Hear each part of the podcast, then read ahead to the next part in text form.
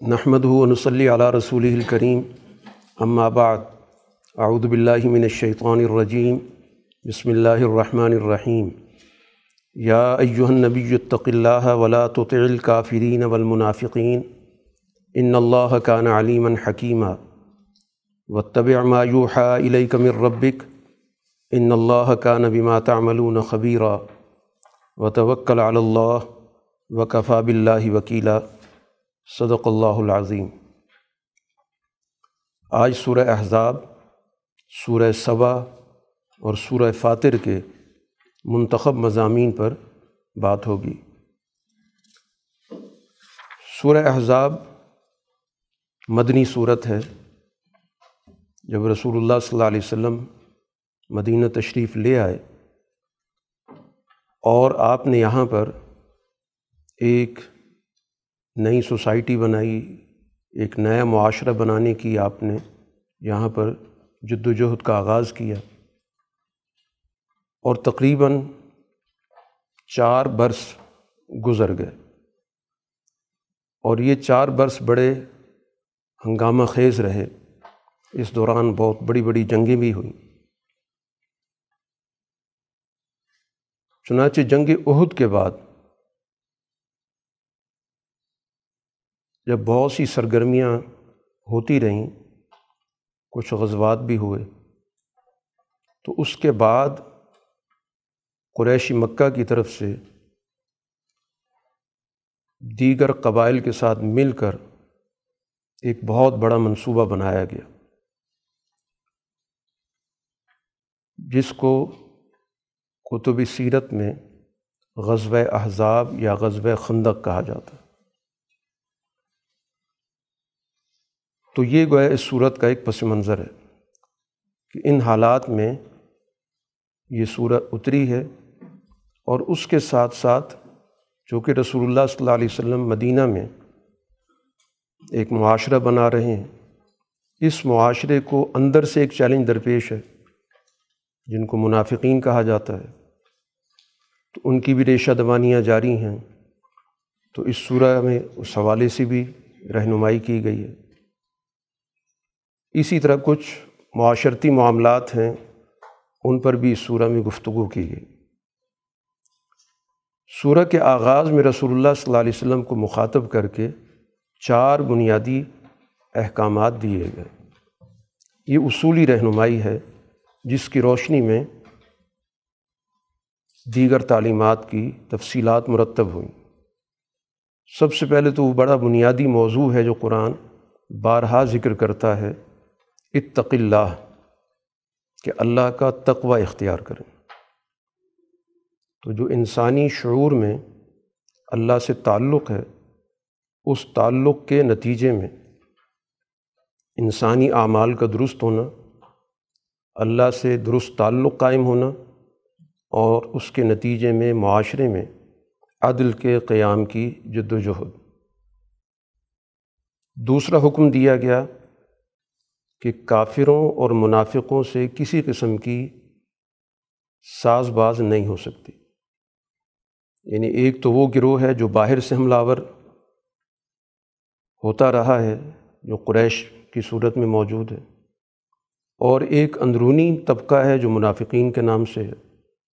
تو ان کی کوئی بات بھی اس قابل نہیں ہے کہ وہ مانی جائے۔ تو اپنی حکمت عملی میں اس چیز کو خاص طور پہ ملحوظ رکھا جائے۔ کہ یہ دونوں گروہ اس قابل نہیں ہیں کہ ان پر کسی بھی درجے میں اعتماد کیا جائے۔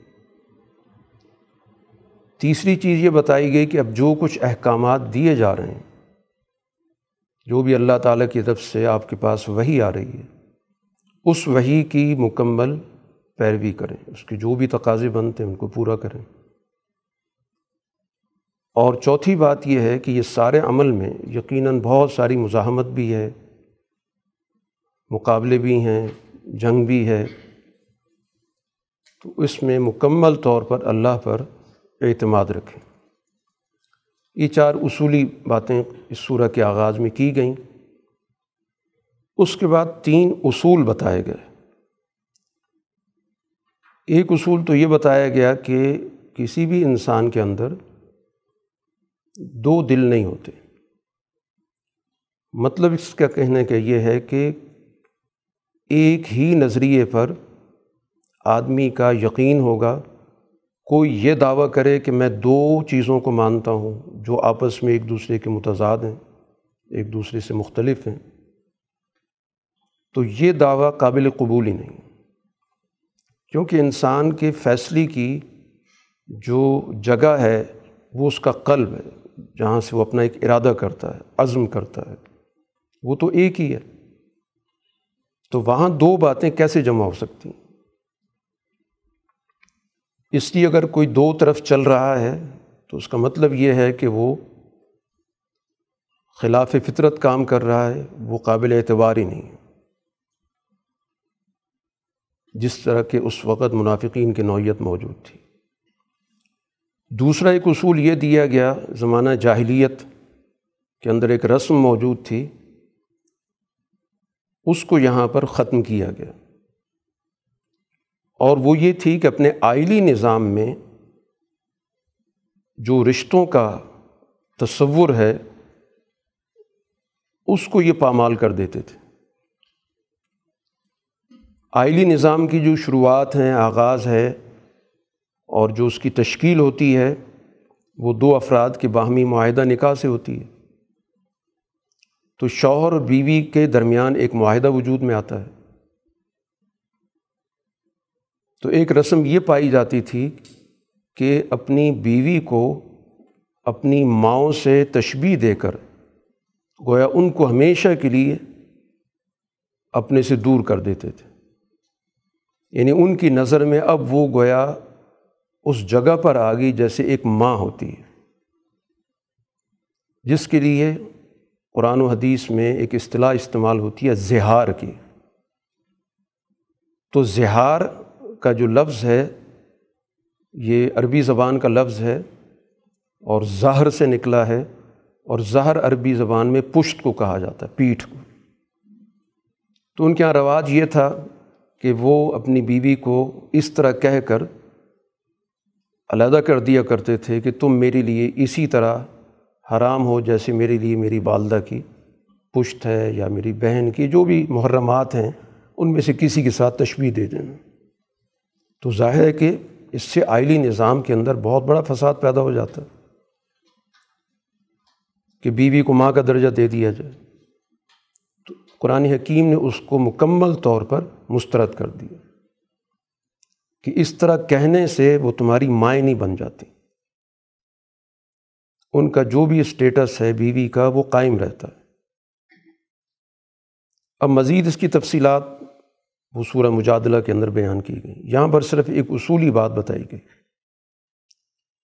اور تیسرا ضابطہ یہ دیا گیا کہ کسی بھی شخص کو منہ بولا بیٹا نہیں بنایا جا سکتا۔ ان معنوں میں کہ وہ تمام معاملات، تمام حقوق، تمام حیثیتیں جو ایک بیٹے کو، نسبی بیٹے کو حاصل ہوتی ہیں، وہ کوئی شخص کسی اور کو منتقل کر دے، اپنی زبان سے یہ کہہ کر کہ میں نے اس کو اپنا بیٹا بنا لیا۔ اس کو متبنہ کہتے ہیں۔ کہ اس کی کوئی حقیقت نہیں۔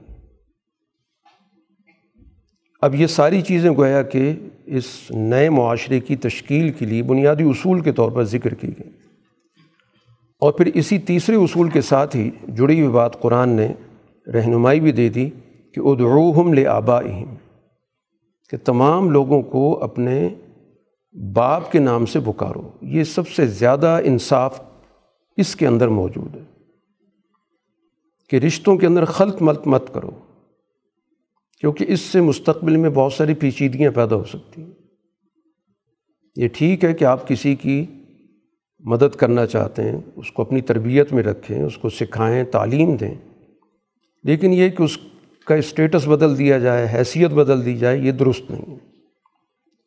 کیونکہ اس سے بہت سارے سماجی مسائل جڑے ہوئے ہیں، وراثت کے مسائل جڑے ہوئے ہیں، تو بہت ساری پیچیدگیاں پیدا ہوتی ہیں۔ تو اس لیے اپنے باپ کے نام سے ان کو پکارو، ان کا تعارف ان کے حوالے سے ہونا چاہیے۔ اور اگر تمہارے علم میں نہیں ہے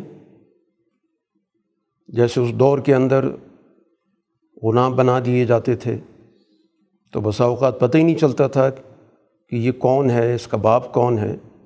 تو پھر قرآن نے کہا کہ ان کو اپنا بھائی کہو، ان کے سرپرست بن جاؤ، لیکن باپ کا عنوان دینا درست نہیں۔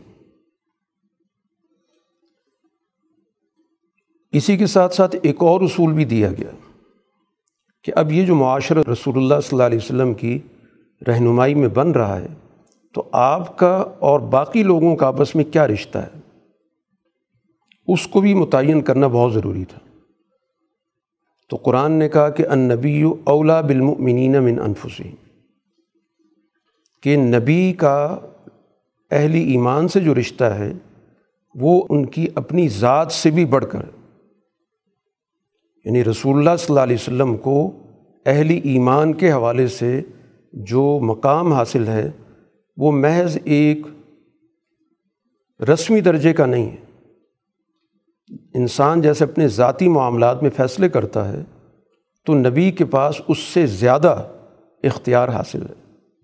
یعنی یوں سمجھ لیں کہ وہ اس دینی معاشرے کے ایک روحانی باپ کا درجہ رکھتا ہے۔ اور اسی وجہ سے آپ کی تمام ازواج متحرات کے بارے میں کہا گیا کہ وہ مومنین کی مائیں ہیں۔ تو گویا رسول اللہ صلی اللہ علیہ وسلم اور آپ کا خانوادہ اب اس سوسائٹی کے لیے تربیت، تعلیم، دیکھ بھال بالکل اسی طرح کر رہے ہیں جیسے ایک باپ اور ایک ماں لوگوں کی تعلیم و تربیت میں مصروف ہوتے ہیں۔ تو اس تعلق کو بھی گویا کہ قرآن حکیم نے واضح کر دیا کہ اب ہر شخص کو یہ ذہنی طور پر، قلبی طور پر اس بات کو تسلیم کرنا ہے، اس پر ایمان لانا ہے کہ ہمارے بارے میں آپ کا جو بھی فیصلہ ہوگا، ہم نے اس کو دل و جان سے قبول کرنا۔ اس میں کسی بھی طور پر ہم نے کوئی مغایرت، کوئی غیریت، اجنبی پن نہیں دکھانا۔ یہ کچھ بنیادی اصول سورہ کے آغاز میں دے دیے گئے۔ اس کے بعد پھر ظاہر ہے کہ واقعات ہیں، انہی اصولوں کی ہم ان واقعات کے اندر ان کی اپلیکیشن ان کا اطلاق دیکھ رہے ہیں۔ قرآن حکیم نے یہاں پر سب سے پہلے تو وہ منظر ذکر کیا ہے جس کے نتیجے میں غزوہ احزاب ہوا۔ غزوہ عہد میں مسلمانوں کو ظاہر بہت بڑا صدمہ پہنچا تھا اور اس کے نتیجے میں قریش کے حوصلے بھی بلند ہوئے تھے۔ اس کے بعد کئی کارروائیاں ہوتی رہیں اور رسول اللہ صلی اللہ علیہ وسلم مختلف جگہوں پر ان کے مختلف حملوں کو، مختلف منصوبوں کو ناکام بناتے رہے۔ یہاں تک کہ اسی دوران ایک اور غزوہ ہوا تھا جس کو غزوہ بنو نذیر کہتے ہیں، جس میں مدینہ سے بنو نذیر کو جلاوطن کر دیا گیا تھا یہ لوگ۔ خیبر وغیرہ کی طرف چلے گئے تھے۔ تو ان کے ذہنوں کے اندر بھی وہ دشمنی موجود تھی۔ اسی طرح اسی عرصے میں ایک اور غزوہ ہوا تھا، غطفان قبیلے کے ساتھ۔ ان کو بھی شکست ہوئی تھی۔ تو یہ مختلف گروہ، بنو نذیر کا گروہ، غطفان کے گروہ، پھر قریش ان سب کا آپس میں ایک قسم کا سمجھوتا ہو گیا کہ ہم مل کر مدینہ پر حملہ کریں گے۔ دو مختلف سمتوں سے ہم مدینہ کی طرف بڑھیں گے اور اس طرح مسلمانوں کو ہم اپنے حملے کا شکار کر کے ان کی طاقت توڑ دیں گے۔ تو یہ بہت بڑا منصوبہ تھا، اسی وجہ سے قرآن نے یہاں پر عنوان بھی احزاب کا ذکر کیا۔ کہ بہت ساری جماعتیں اکٹھی ہوئیں۔ یہ تقریباً کوئی بارہ ہزار کی تعداد ان کی بنتی تھی۔ یہ سارے جنگجو تھے، لڑنے والے لوگ تھے۔ تو اس موقع پر رسول اللہ صلی اللہ علیہ وسلم کے علم میں بات آئی کہ اس طرح کا منصوبہ ہے۔ تو پھر آپ نے مشاورت کی کہ ان حالات میں ہم کیسے مقابلہ کریں، کیا صورت حال ہوگی؟ کیونکہ بڑی مشکل صورت حال تھی، جس کو خود قرآن کہہ رہا ہے کہ اس جا کم من فوقی کم وہ اوپر سے بھی آئے۔ وہ من اسفل امن کم اور زیریں سطح سے بھی آئے، دو مخالف سمتوں سے۔ اور اس وقت وہ ذاغت الابصار یعنی جو آنکھیں تھیں، وہ اس موقع پر پتھرا رہی تھیں کہ اس صورت حال کا کیا کیا جائے۔ اور دل گلوں تک پہنچ رہے تھے۔ یہ جو ظاہری صورت حال ہے۔ بتظنون اب اللہ ظنون اور تمہارے دلوں کے اندر مختلف خیالات اللہ کے بارے میں تھے کہ کب مدد ہوگی، کیسے ہوگی ہوگی، نہیں ہوگی۔ جیسے انسانی نفسیات ہوتی ہیں۔ اور قرآن نے کہا اب تلی المؤمنون مسلمان ایک بڑی ابتلاع میں آ گئے۔ اور وہ ذلزلو زلزالن شدیدہ بہت بری طرح ہلا کے رکھ دیے گئے۔ تو اس ماحول میں گویا رسول اللہ صلی اللہ علیہ وسلم نے جب مشاورت کی تو اس میں یہ تجویز آئی حضرت سلمان فارسی کی طرف سے کہ باہر نکل کے مقابلہ کرنا تو ظاہر مشکل کام ہے، کیونکہ دو مخالف سمت میں لوگ موجود ہیں۔ تو ہمیں مدینہ کے اندر رہ کر مقابلے کی حکمت عملی بنانی ہے اور اس کے لیے ان نے خندق کھودنے کی تجویز دی۔ جو اس وقت تک جزیرت العرب کے اندر جنگی حکمت عملی میں ایک نئی چیز تھی۔ تو مدینہ کا پورا جائزہ لیا گیا کہ ایک جگہ ایسی تھی، ایک سائڈ ایسی تھی جو بالکل اوپن تھی، بالکل کھلی ہوئی تھی کہ اس طرف جا کے خندق کھو دی جائے، جو مدینہ منورہ کی تقریباً شمال مغرب کی طرف۔ کیونکہ ایک طرف پہاڑ تھا، ایک طرف چٹانیں تھیں، ایک طرف باغات تھے۔ تو یہ قدرتی طور پر ان سمتوں سے آنے کے امکانات کم تھے۔ تو اس لیے اس سمت میں باقاعدہ خندق کھودی گئی۔ اور اس خندق کھودنے میں ظاہر تمام صحابہ نے اس میں حصہ لیا اور بہت مشکل صورت حال تھی۔ فقر و فاقہ تھا، بھوک کی صورت حال تھی۔ اسی موقع پر ہم وہ چیز تاریخ میں پڑھتے ہیں کہ تمام صحابہ نے اپنے پیٹ پر ایک ایک پتھر باندھا ہوا تھا اور رسول اللہ صلی اللہ علیہ وسلم سے جب انہوں نے اپنی بھوک کی شکایت کی تو رسول اللہ صلی اللہ علیہ وسلم نے ان کو دکھایا کہ آپ نے اپنے پیٹ پہ دو پتھر باندھے ہوئے تھے۔ اور پتھر اس لیے باندھا جاتا ہے کہ خالی پیٹ انسان کا چلنا پھرنا مشکل ہوتا ہے، ایک خلاصہ ہو جاتا ہے۔ تو پتھر کے ذریعے گویا اس خلا کو ختم کر دیا جاتا ہے، پیٹ اندر ہو جاتا ہے۔ تو اس لیے چلنا پھرنا اور سرگرمی آسان ہو جاتی ہے۔ تو آپ کا گویا کہ جو فاقہ تھا وہ باقیوں سے بھی زیادہ تھا کہ ایک پتھر نہیں، دو پتھر کی وہاں ضرورت پیش آئی۔ تو اس موقع پر یہ خندق کھودی گئی بڑے حوصلے کے ساتھ، بڑے جرت کے ساتھ۔ اور اس موقع پر رجزیہ کلام بھی پڑھا جا رہا تھا، ساری سیرت میں اس کی تفصیلات موجود ہیں۔ یہاں تک کہ ایک چٹان نکلی تو صحابہ نے بڑی کوشش کی کہ اس چٹان کو توڑیں، لیکن وہ نہیں ٹوٹ رہی تھی۔ حضور صلی اللہ علیہ وسلم سے کہا گیا کہ چٹان آ چکی ہے اور وہ نہیں ٹوٹ رہی۔ تو آپ خود اترے اور آپ نے اس پہ کدال ماری تھی۔ تین دفعہ آپ نے کدال ماری اور ہر دفعہ ایک روشنی سے اس سے نمودار ہوئی۔ اور اس موقع پر آپ کے وہ کلمات ہیں کہ کیسر فتح ہو گیا، کسرا فتح ہو گیا، یمن کے محلات فتح ہو گئے۔ اور چونکہ مدینہ کا جو معاشرہ تھا مخلوط تھا، منافقین بھی موجود تھے، انہوں نے اس موقع پر آپس میں مذاق بھی اڑایا کہ کھانے پینے کے لیے ہے کچھ نہیں۔ اور یہ بات ہو رہی ہے کیسر کی، کسرا کی، قرآن اس کا بھی ذکر کر رہا ہے۔ تو یہ خندق کھود کے گویا مدینہ کا دفاع کیا گیا۔ اب اس دوران بنو نذیر کے سربراہ نے، ان کا سردار تھا، اس نے بنو قریضہ سے رابطہ کیا۔ بنو قریضہ اس وقت تک مسلمانوں کے ساتھ معاہدے میں تھے۔ اور اس نے قائل کرنے کی کوشش کی کہ بڑا اچھا موقع ہے، ساری اتحادی قوتیں آ چکی ہیں۔ تم لوگ اندر بیٹھے ہو، تو اس لیے تم اندر سے مسلمانوں پر حملہ کرو، تو اس کے نتیجے میں یہ ختم ہو جائیں گے، چھوٹی سی جنگ ہوگی اور ہم سب مل کے ان کو ختم کر دیں۔ تو رسول اللہ صلی اللہ علیہ وسلم تک ظاہر خبر پہنچی، کیونکہ آپ نے بڑا مؤثر نظام رکھا ہوا تھا۔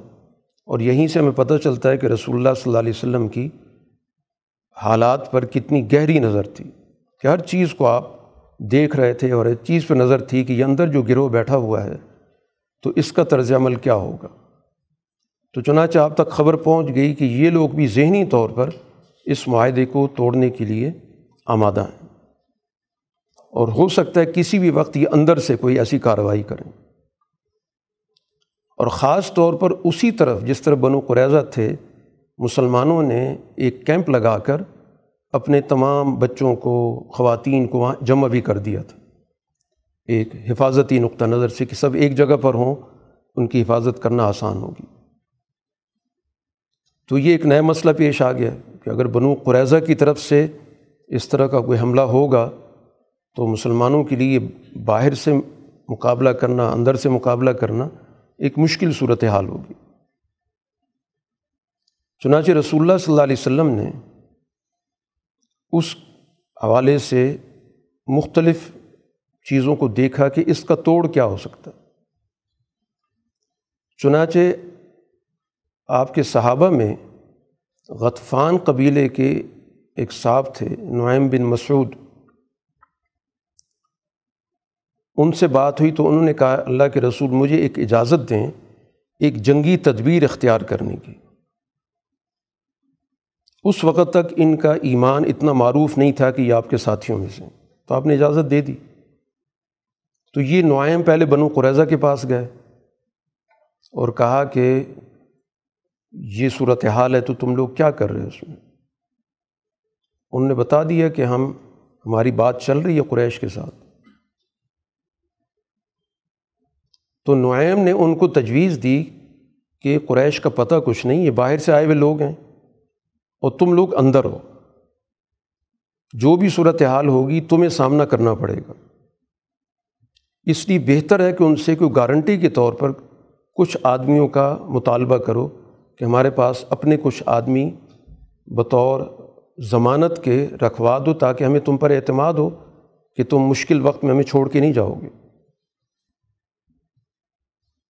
یہ تجویز دے کے وہاں سے آ گئے پھر اس کے بعد دوسری طرف اتحادی لوگوں کے پاس بھی چلے گئے، کیونکہ غطفان قبیلے سے ان کا تعلق تھا، تو غطفان کا قبیلہ باہر آیا ہوا تھا، تو وہاں ان کے رابطے تھے، ان سے بات چیت کی، تو ان کو بتایا کہ یہ ان کا اعتبار کوئی نہیں، ان کا تو ابھی تک معاہدہ موجود ہے مسلمانوں کے ساتھ۔ تو جب تک یہ باقاعدہ معاہدے کو توڑنے کا اعلان نہ کریں، ان پر کوئی اعتماد نہ کیا جائے۔ اس طرح گویا کہ دونوں طرف سے ایک دوسرے کے بارے میں تحفظات پیدا ہو گئے۔ تو جب قریش نے ان سے رابطہ کیا، بنو قریضہ سے کہ ہم تاریخ مقرر کر رہے ہیں، آپ نے ادھر سے حملہ کرنا ہے، ہم ادھر سے کوشش کریں گے۔ تو ان نے جواباً کہا کہ کچھ ضمانت کے طور پہ آدمی دو۔ تو یہیں سے ان کا، ان کے دماغ میں بات آئی کہ ابھی نعیم نے بات کی تھی، لگتا یہ ہے کہ یہ لوگ اندر سے ہمارے ساتھ نہیں ہیں تو یوں ان کا آپس میں معاہدہ نہیں ہو سکا۔ بہرحال یہ پچیس دن محاصرہ رہا ہے مدینہ منورہ کا، اور خندق کے ایک طرف وہ تھے، اندر مسلمان تھے۔ باقاعدہ جنگ اس طرح کی تو نہیں ہوئی، اکا دکا واقعات ہوئے ہیں کہ جس میں مسلمانوں نے ان کو قتل کیا۔ حضرت علی رضی اللہ تعالیٰ عنہ کے ہاتھ سے ان کا سردار قتل ہوا۔ تو یہ گویا پورا قرآن نے منظر ذکر کیا، اس کے بعد حالات بدل گئے، موسم بدل گیا، شدید قسم کی آندھی چل پڑی، ان کے خیمے اڑنے لگ گئے، پچیس دن ہو چکے تھے۔ تو یوں گویا کہ ان کو واپسی کا سفر کرنا پڑا، کہ ان کے حوصلے بھی پست ہو گئے، کہ لڑائی بھی کوئی نہیں ہو رہی اور خندق کو عبور کرنے کا کوئی طریقہ بھی سمجھ میں نہیں آ رہا اور اب ظاہری ماحول بھی اب سازگار نہیں رہا۔ تو یوں ان کو پسپا ہونا پڑا۔ تو قرآن حکیم انہی واقعات کی طرف یہاں پر اشارہ کر رہا ہے۔ مثلاً سب سے پہلے قرآن نے ذکر کیا کہ اس یقول المنافقون، یہ منافقین اور جن کے دلوں میں روگ ہے، مرض ہے، وہ یہ کہہ رہے تھے کہ یہ جو اللہ اور اللہ کے رسول نے وعدہ کیا ہوا، یہ صرف دھوکہ ہے کہ ہم کامیاب ہوں گے۔ اور یہ جو کہہ رہے ہیں کہ قیصر کو ہم نے مغلوب کرنا ہے، کسرا کو مغلوب کرنا ہے، یہ صرف دھوکہ ہے۔ یہ صرف لوگوں کو ساتھ رکھنے کے لیے اس طرح کی باتیں کر رہے ہیں۔ اسی طرح ایک اور نے کہا کہ اے مدینہ والوں گھروں میں جا کے بیٹھو۔ یہاں پر تمہارا کوئی ہمیں مقام نظر نہیں آتا کہ تم کامیاب ہو سکو گے۔ اسی طرح ایک اور گروہ کا ذکر کیا، وہ حضور صلی اللہ علیہ وسلم کے پاس آ گئے، کہنے لگے کہ ہمارے جو گھر ہیں وہ تو بنو قریضہ کی طرف ہیں اور وہ جگہ بڑی خطرناک ہے، تو ہمیں تو اپنے گھر کے اندر رہنے کی ضرورت ہے، تو ہمیں اجازت دے دیں۔ ان نبجو تناورا کہ ہمارے گھر تو بالکل کھلے ہیں، کوئی پتہ نہیں کسی وقت بھی کوئی حملہ ہو جائے۔ تو ہمارا گھروں میں رہنا بہت ضروری ہے۔ تو بجائے اس کے کہ ہم یہاں پر کھڑے ہوں، ہمیں اجازت دیں ہم وہیں جاتے ہیں۔ قرآن کہتا ہے ایسی کوئی بات نہیں تھی، صرف بھاگنا چاہتے تھے۔ اور پھر ان کا تجزیہ کیا کہ ان کی صورتحال، ان کی سوچ کیا تھی۔ قرآن کہتا ہے، خدا نخواستہ یہ گروہ جو اتحادی قوتیں تھیں، یہ پارٹیاں اگر اندر داخل ہو جاتی اور ان سے تقاضا کرتی کہ تم اندر خانہ جنگی کر دو، اندر حالات خراب کر دو۔ تو یہ ان کی بات مانتے۔ اسی سے اندازہ ہو رہا ہے کہ ان کی نیتیں ہی درست نہیں تھیں۔ حالانکہ اس سے پہلے اللہ سے، اللہ کے رسول سے یہ معاہدہ کر چکے تھے کہ ہم کبھی بھی پیٹھ پھیر کے نہیں بھاگیں۔ گے لیکن اس موقع پر انہوں نے مختلف حوالے دے کر، مختلف معذرتیں کر کے بہانے کر کے یہ سارا طریقہ کار اختیار کیے۔ قرآن نے پورا منظر کھینچا ان لوگوں کا کہ ان کی اس وقت کیا کیفیت تھی کہ جب یہ خوف کا ماحول تھا تو آپ ان کو اگر دیکھیں تو ان کی آنکھیں جو ہیں گھوم رہی تھیں۔ جیسے ایک پریشان آدمی ادھر ادھر دیکھتا ہے، ان کی کیفیت یہ تھی۔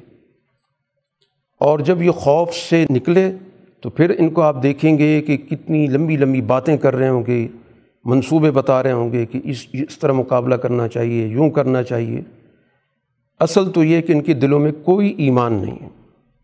یہ صرف اور صرف موقع پرست لوگ ہیں کہ اس وقت رسول اللہ صلی اللہ علیہ وسلم کی مدینہ کے اندر حکومت ہے، تو اس لیے خاموش ہیں۔ ظاہری طور پر اطاعت کی بات کرتے ہیں، لیکن حقیقتاً ان کے دلوں میں ایمان نہیں ہے۔ یہ صبون الحضاب لم یذہبو ان کا یہ خیال تھا کہ یہ جو فوجیں آ چکی ہیں، یہ واپس نہیں جائیں گی۔ اور دوسرے ان کے اندر ایک اور خیال پیدا ہو رہا تھا کہ اگر یہ فوجیں اندر آ جائیں تو کاش بہتر ہوتا کہ ہم کسی گاؤں میں جا کر رہ رہے ہوتے۔ ہم اس موقع پر یہاں نہ ہوتے، کسی دور دراز گاؤں میں ہوتے۔ اور وہاں ہم لوگوں سے حالات پوچھتے رہتے کہ کیا ہوا ہے، کون کس کو فتح ہوئی ہے، کس کو شکست ہوئی ہے، ہم اس گویا ماحول کے اندر، خوف کے ماحول میں نہ رہتے۔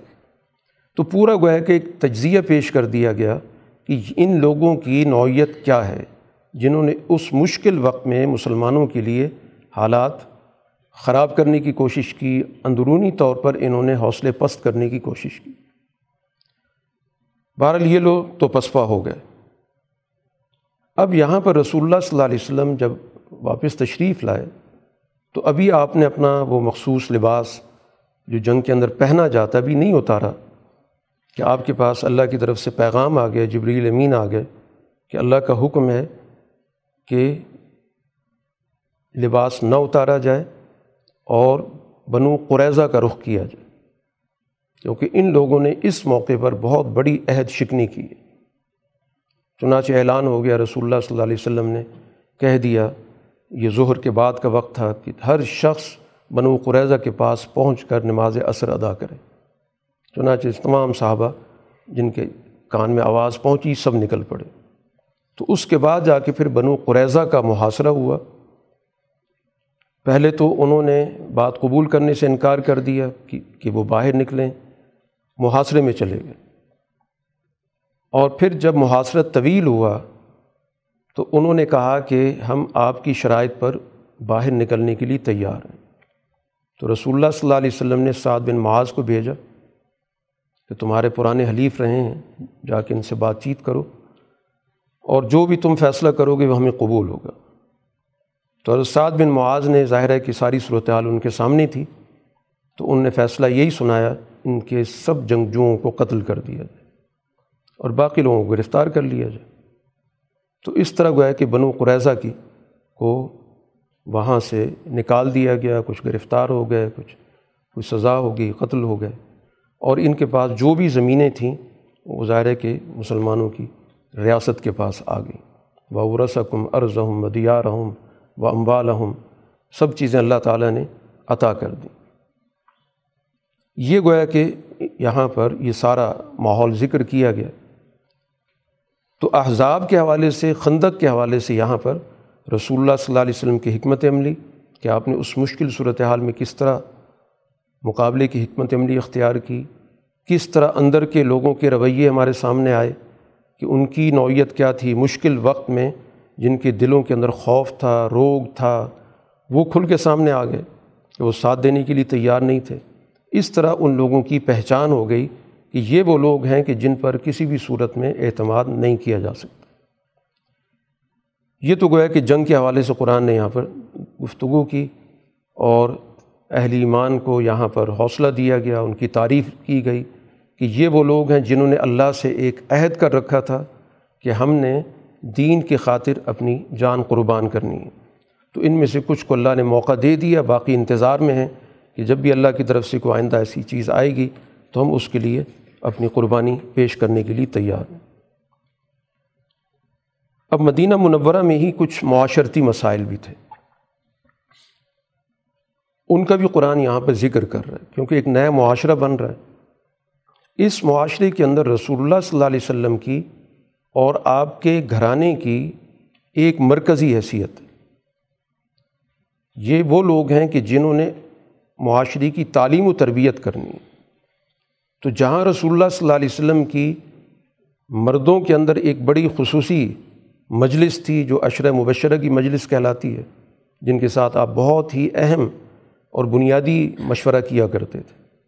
ایک آپ کو عمومی مشورہ ہوتا تھا، لیکن اس کے ساتھ ساتھ آپ کوئی بہت ہی خصوصی قسم کا مشورہ کرنا چاہتے تھے، تو یہ عشرہ مبشرہ تھے۔ اور اسی طرح ظاہر ہے، آپ کے گھر والے بھی اسی درجے میں تھے، کیونکہ آپ کا وہیں اٹھنا بیٹھنا تھا تو گھر میں جو لوگ موجود ہیں، آپ کے ازواج متحرات ہیں، ان کی حیثیت بھی معاشرے کے اندر بڑی اہم تھی۔ تو اس وجہ سے ان کے خصوصی درجے کا یہاں پر ذکر کیا گیا، ان کی ذمہ داریوں کا ذکر کیا گیا اور اسی حوالے سے ان کو اپنی ذمہ داریوں کے مطابق اپنے رویوں کو بنانے کی طرف توجہ دلائی گئی۔ تو بنو نذیر کے غزوے کے بعد مسلمانوں کے پاس کچھ وسائل آئے۔ ان میں سے کچھ وسائل رسول اللہ صلی اللہ علیہ وسلم کے لیے مختص ہوئے کہ آپ کی جو ضروریاتی زندگی ہیں وہ وہاں سے پوری ہوں گی۔ لیکن وہ اس درجے پہ نہیں تھی جس طرح دیگر لوگوں کی ضروریاتی زندگی پوری ہوتی تھی۔ تو اس لیے ازواج متحرات نے آپ سے تقاضا کیا کہ جو اخراجات دیے جاتے ہیں وہ بہت ہی ناکافی ہیں۔ تو ان میں اضافہ کیا جائے۔ تو اگر یہ ازواج متحرات کے درجے پہ نہ ہوتیں عام مومنات ہوتیں تو ظاہر ہے ان کا جو بھی مطالبہ تھا بالکل درست تھا۔ لیکن چونکہ ان کی خصوصی حیثیت تھی، اس لیے رسول اللہ صلی اللہ علیہ وسلم نے ان کے اس مطالبے کو پسند نہیں کیا اور آپ نے ان سے علیحدگی اختیار کر لی۔ تقریباً ایک ماہ رسول اللہ صلی اللہ علیہ وسلم مسجد نبوی میں ایک بالا خانہ تھا، وہاں آپ مقیم رہے۔ اور اس دوران یہ چیز لوگوں کے اندر پھیل گئی کہ شاید آپ نے اپنے ازواج متحرات کو طلاق دے دی لیکن بعد میں حضرت ابو بکر صدیق رضی اللہ تعالیٰ عنہ آئے، حضرت عمر آئے اور حضور صلی اللہ علیہ وسلم سے ملے، ساری گفتگو بڑی تفصیلات ہیں۔ تو اس کو کنفرم کر لیے کہ آپ نے کسی کو طلاق نہیں دی۔ لیکن معاملہ یہ ہے کہ یہ رسول اللہ صلی اللہ علیہ وسلم سے تقاضا کر رہی ہیں اس بات کا کہ ان کے نفقے میں اضافہ کیا جائے۔ تو اس موقع پر یہ اللہ کی طرف سے خصوصی آیات اتری ہیں۔ جس میں رسول اللہ صلی اللہ علیہ وسلم سے یہ کہا کہ آپ اپنی ازواج متحرات کو دو اختیار دے دیں۔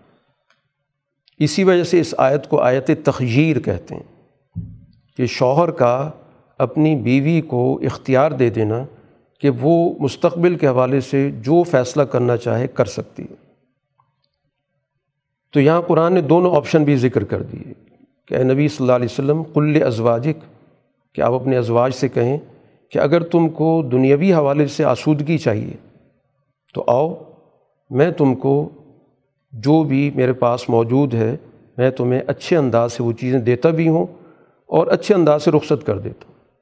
بغیر کسی اختلاف کے، جھگڑے کے معاملے کو ہم ختم کر دیتے ہیں۔ اچھے انداز سے ہمارا تعلق ختم ہو جائے گا۔ لیکن اگر تم نے انتخاب کیا ہے اللہ کا، اللہ کے رسول کا اور ابدی کامیابی کا، آخرت کا، تو پھر اللہ تعالیٰ نے یہ وعدہ کیا ہے کہ بہت بڑا اجر دے گا۔ اور پھر اس کے بعد ان کی جو اہمیت ہے قرآن نے اس کو بیان کیا کہ یا نساء النبی، اے نبی کی بیویوں، تمہاری حیثیت عام خواتین جیسی نہیں ہے تمہاری گویا کہ دو حیثیتیں بنتی ہیں۔ ایک حیثیت تو ظاہر بطور مومن کے بنتی جو سب کی ہے، اور دوسری حیثیت رسول اللہ صلی اللہ علیہ وسلم کی زوجہ ہونے کی وجہ سے معاشرے کے لیے معلمہ کی بنتی ہے۔ کہ انہوں نے معاشرے کی تعلیم و تربیت کا کام کرنا۔ تو دو ذمہ داریوں پر فائز ہیں۔ اسی وجہ سے قرآن نے کہا کہ اگر ان سے کوئی کوتاہی ہوگی تو پھر اس کی سزا بھی دگنی ہوگی۔ اور اگر وہ کوئی بھی اچھا نیک کام کریں گے تو اس کا اجر بھی دگنا ہوگا۔ یہ قرآن حکیم نے یہاں پر ان کی خصوصی نوعیت واضح کر دی۔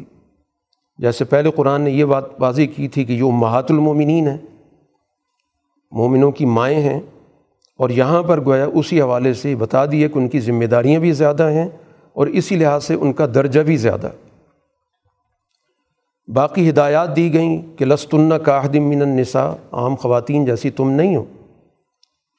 تو اگر تم تقوی اختیار کرو، تو اب لوگوں سے تم نے بطور معلمہ کے استاذ کی جو گفتگو کرنی ہے، تو استاذ کا جو گفتگو کا طریقہ ہوتا ہے، وہ تربیت دینے کا ہوتا ہے۔ تو اس لیے اپنی گفتگو میں کسی قسم کی نرمی نہیں دکھانی۔ بات بطور استاذ کی کرنی ہے، سمجھانی ہے، جیسے ایک ماں اپنی اولاد کو سمجھاتی ہے۔ اور جو بھی دستور کے مطابق گفتگو ہے وہ تم نے کرنی۔ باقی یہ کہ یہ گھر جو بھی ہیں، حضور صلی اللہ علیہ وسلم کی، یہ سارے گھرانے اب یہ تعلیم کے ادارے ہیں۔ اب ان کو چاہیے کہ گھروں کے اندر رہیں تاکہ جب بھی کوئی شخص کوئی بات پوچھنے آئے تو اس کو مایوسی نہ ہو۔ کیونکہ رسول اللہ صلی اللہ علیہ وسلم تو ظاہر چوبیس گھنٹے گھر نہیں رہ سکتے۔ تو مختلف لوگ آئیں گے کبھی آپ سفر میں ہوتے ہیں، کبھی آپ کی کوئی اور مصروفیت ہوتی ہے، تو لوگوں کے مختلف معاملات ہوتے ہیں۔ تو ان معاملات کے لیے رجوع کرنا ازواج متحرات سے ہوگا۔ تو اس لیے وہ اپنے گھروں میں رہیں۔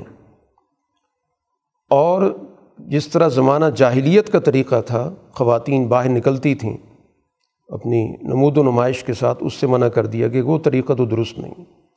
تو اصل جو ممانعت کی گئی ہے وہ اس بات سے کی گئی ہے کہ اس طریقے سے باہر نکلنا جو زمانہ جاہلیت میں موجود تھا وہ نہ اختیار کریں۔ باقی ضرورت کے لیے گھر سے باہر نکلنے پہ کوئی پابندی نہیں لگائی گئی۔ اس لیے ازواج متحرات بعد میں نکلتی بھی رہی ہیں۔ تو اصل مقصود دوسرا حکم ہے، پہلا حکم تو اس کا تمہید ہے کہ گھروں میں رہیں۔ باقی چیزیں، نماز کا قیام، زکوٰۃ کی ادائیگی، اس کا مقصد یہی ہے کہ معاشرے کو انہوں نے سب چیزوں کی تعلیم و تربیت دینی۔ ذاتی عبادت تو کرنی کرنی انہوں نے، لیکن اس کے ساتھ ساتھ ان کا اصل مقصود یہ ہے کہ اب وہ اس معاشرے کی مربیاں ہیں، معلمہ ہیں۔ پھر اس کے بعد قرآن نے اس گھرانے کا یعنی رسول اللہ صلی اللہ علیہ وسلم کی ازواج متحرات کا، امہات المومنین کا ایک خصوصی درجہ ذکر کیا کہ اللہ تعالیٰ نے یہ فیصلہ کر لیا ہے کہ لیوز ہبا ان کمر رجس اہل البیت کہ اے اہل بیت، تم سے ہر قسم کی گندگی کو، اخلاقی گندگی ہو، معاشرتی گندگی ہو، سب کو دور کر دیا اور تمہیں پاک، پاکیزہ کر دیا یعنی اب گویا اللہ تعالیٰ نے تمہیں اپنی خصوصی نگرانی میں لے لیا۔ عام لوگوں کے مقابلے میں ان تمام چیزوں کو تم سے دور کر دیا تو یہ گویا رسول اللہ صلی اللہ علیہ وسلم کی تمام جتنی بھی گھرانے تھے ازواج متحرات کے امہات المومنین کے سب کو گویا یہاں پر یہ نہ صرف خوشخبری دی گئی بلکہ ایک ذمہ داری کا تعین بھی کیا گیا۔ اور ذمہ داری کیا بتائی گئی کہ وز قرن ما یتلا فی بیوت کن من آیات اللہ والحکمہ۔ ان چیزوں کا لوگوں تک ذکر پہنچائیں، لوگوں تک منتقل کریں کہ اللہ کی طرف سے کیا آیات نازل ہو رہی ہیں اور ان آیات پر کس طرح عمل ہو رہا ہے۔ یعنی ہدایات بھی پہنچائیں، حکمت عملی بھی پہنچائیں۔ تو اس لیے بہت ساری تعلیمات ازواج متحرات کے ذریعے امت تک منتقل ہوئیں۔ اسی وجہ سے کہ ان کے پاس یہ ذمہ داری تھی کہ انہوں نے اس معاشرے کی تعمیر و تشکیل میں اپنا کردار ادا کرنا۔ چنانچہ ان سے کن لوگوں نے فائدہ اٹھایا یا ان کی تعلیم و تربیت سے کس طرح کی جماعت تیار ہوئی۔ قرآن حکیم نے ایک فہرست دے دی۔ کہ مردوں نے بھی ظاہر ہے کہ ازواج متحرات سے تعلیم حاصل کی، خواتین نے بھی حاصل کی اور ان کی صلاحیتوں کے اعتبار سے کسی کے اندر کسی ایک خلق کا زیادہ اثر تھا، دوسرے کے اندر دوسرے خلق کا زیادہ تھا۔ جیسے قرآن کا مسلمین، مسلمات، کہ کچھ وہ لوگ تھے جن کے اندر ظاہری اطاعت بہت زیادہ تھی۔ کچھ وہ تھے جن کے اندر حد درجے کا بہت ہی یقین کے درجے کا ایمان تھا۔ کچھ کی تعلیم و تربیت میں اللہ سے تعلق کا پہلو بہت زیادہ نمایاں ہو گیا، جس کو قرآن نے قنوط سے، قانتین سے تعبیر کیا۔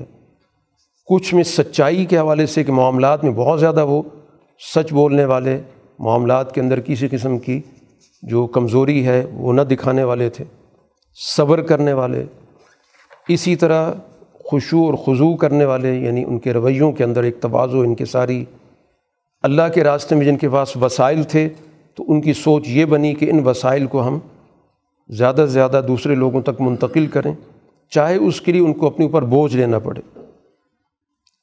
روزہ رکھنے والے، اسی طرح اخلاقی طور پر نکاح کے معاملات کو اختیار کرنے والے، اپنی ازدواجی زندگی اختیار کرنے والے، تاکہ اپنے آپ کو پاکیزہ رکھ سکیں۔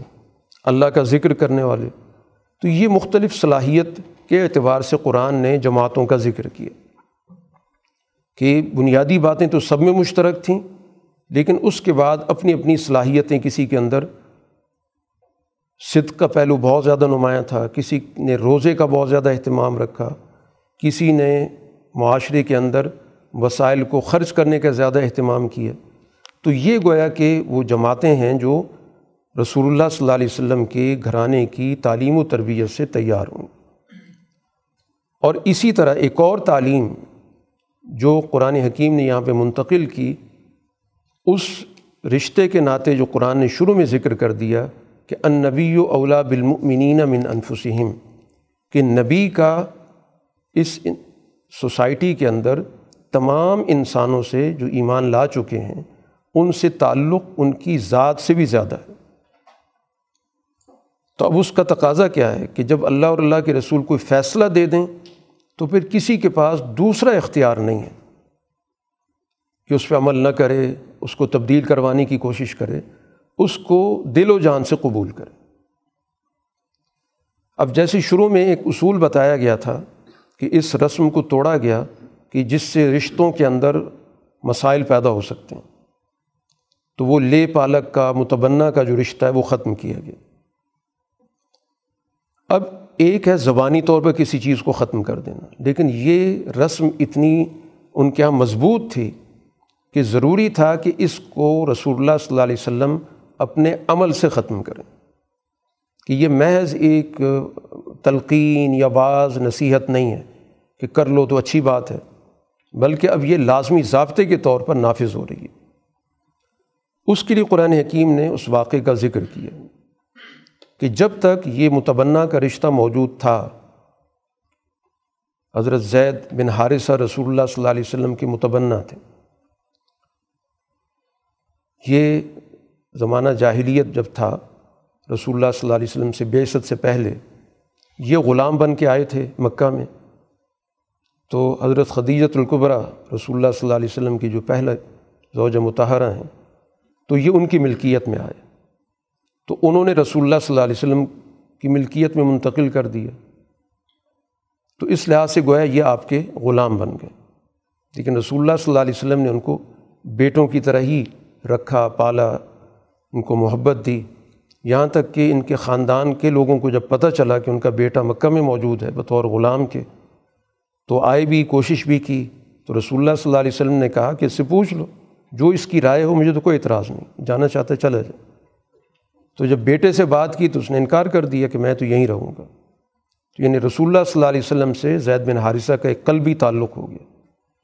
تو اسی وجہ سے آپ نے ان کو اپنا متبنہ بنا لیا۔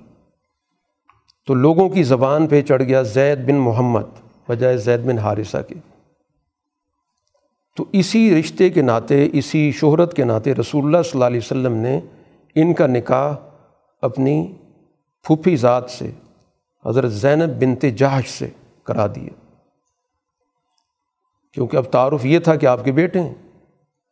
تو قریشی خاندان کے اندر ظاہر آپ کی پھوپھی۔ تو اس موقع پر بھی حضرت زینب اور ان کے بھائی کی ریزرویشنز تھیں کہ ان کے ساتھ نکاح جبکہ یہ تو غلام رہے ہیں۔ لیکن رسول اللہ صلی اللہ علیہ وسلم کے حکم پہ انہوں نے قبول کر لیا۔ اور خاص طور پر جب یہ فیصلہ ہو گیا کہ اب یہ متبنہ کا سلسلہ ختم ہو گیا، اس لیے دوبارہ زید بن حارثہ کہلانے لگے۔ تو اب وہ جو تحفظ تھا حضرت زینب کے ذہن میں، وہ ظاہر بالکل واضح ہو کے سامنے آ گیا۔ تو ان کے درمیان وہ اس دواجی زندگی نبھ نہیں سکی۔ زید بن حارثہ شکایت لے کر آتے تھے۔ تو رسول اللہ صلی اللہ علیہ وسلم ان کو کہتے تھے کہ اتق اللہ اللہ کا تقوی اختیار کرو۔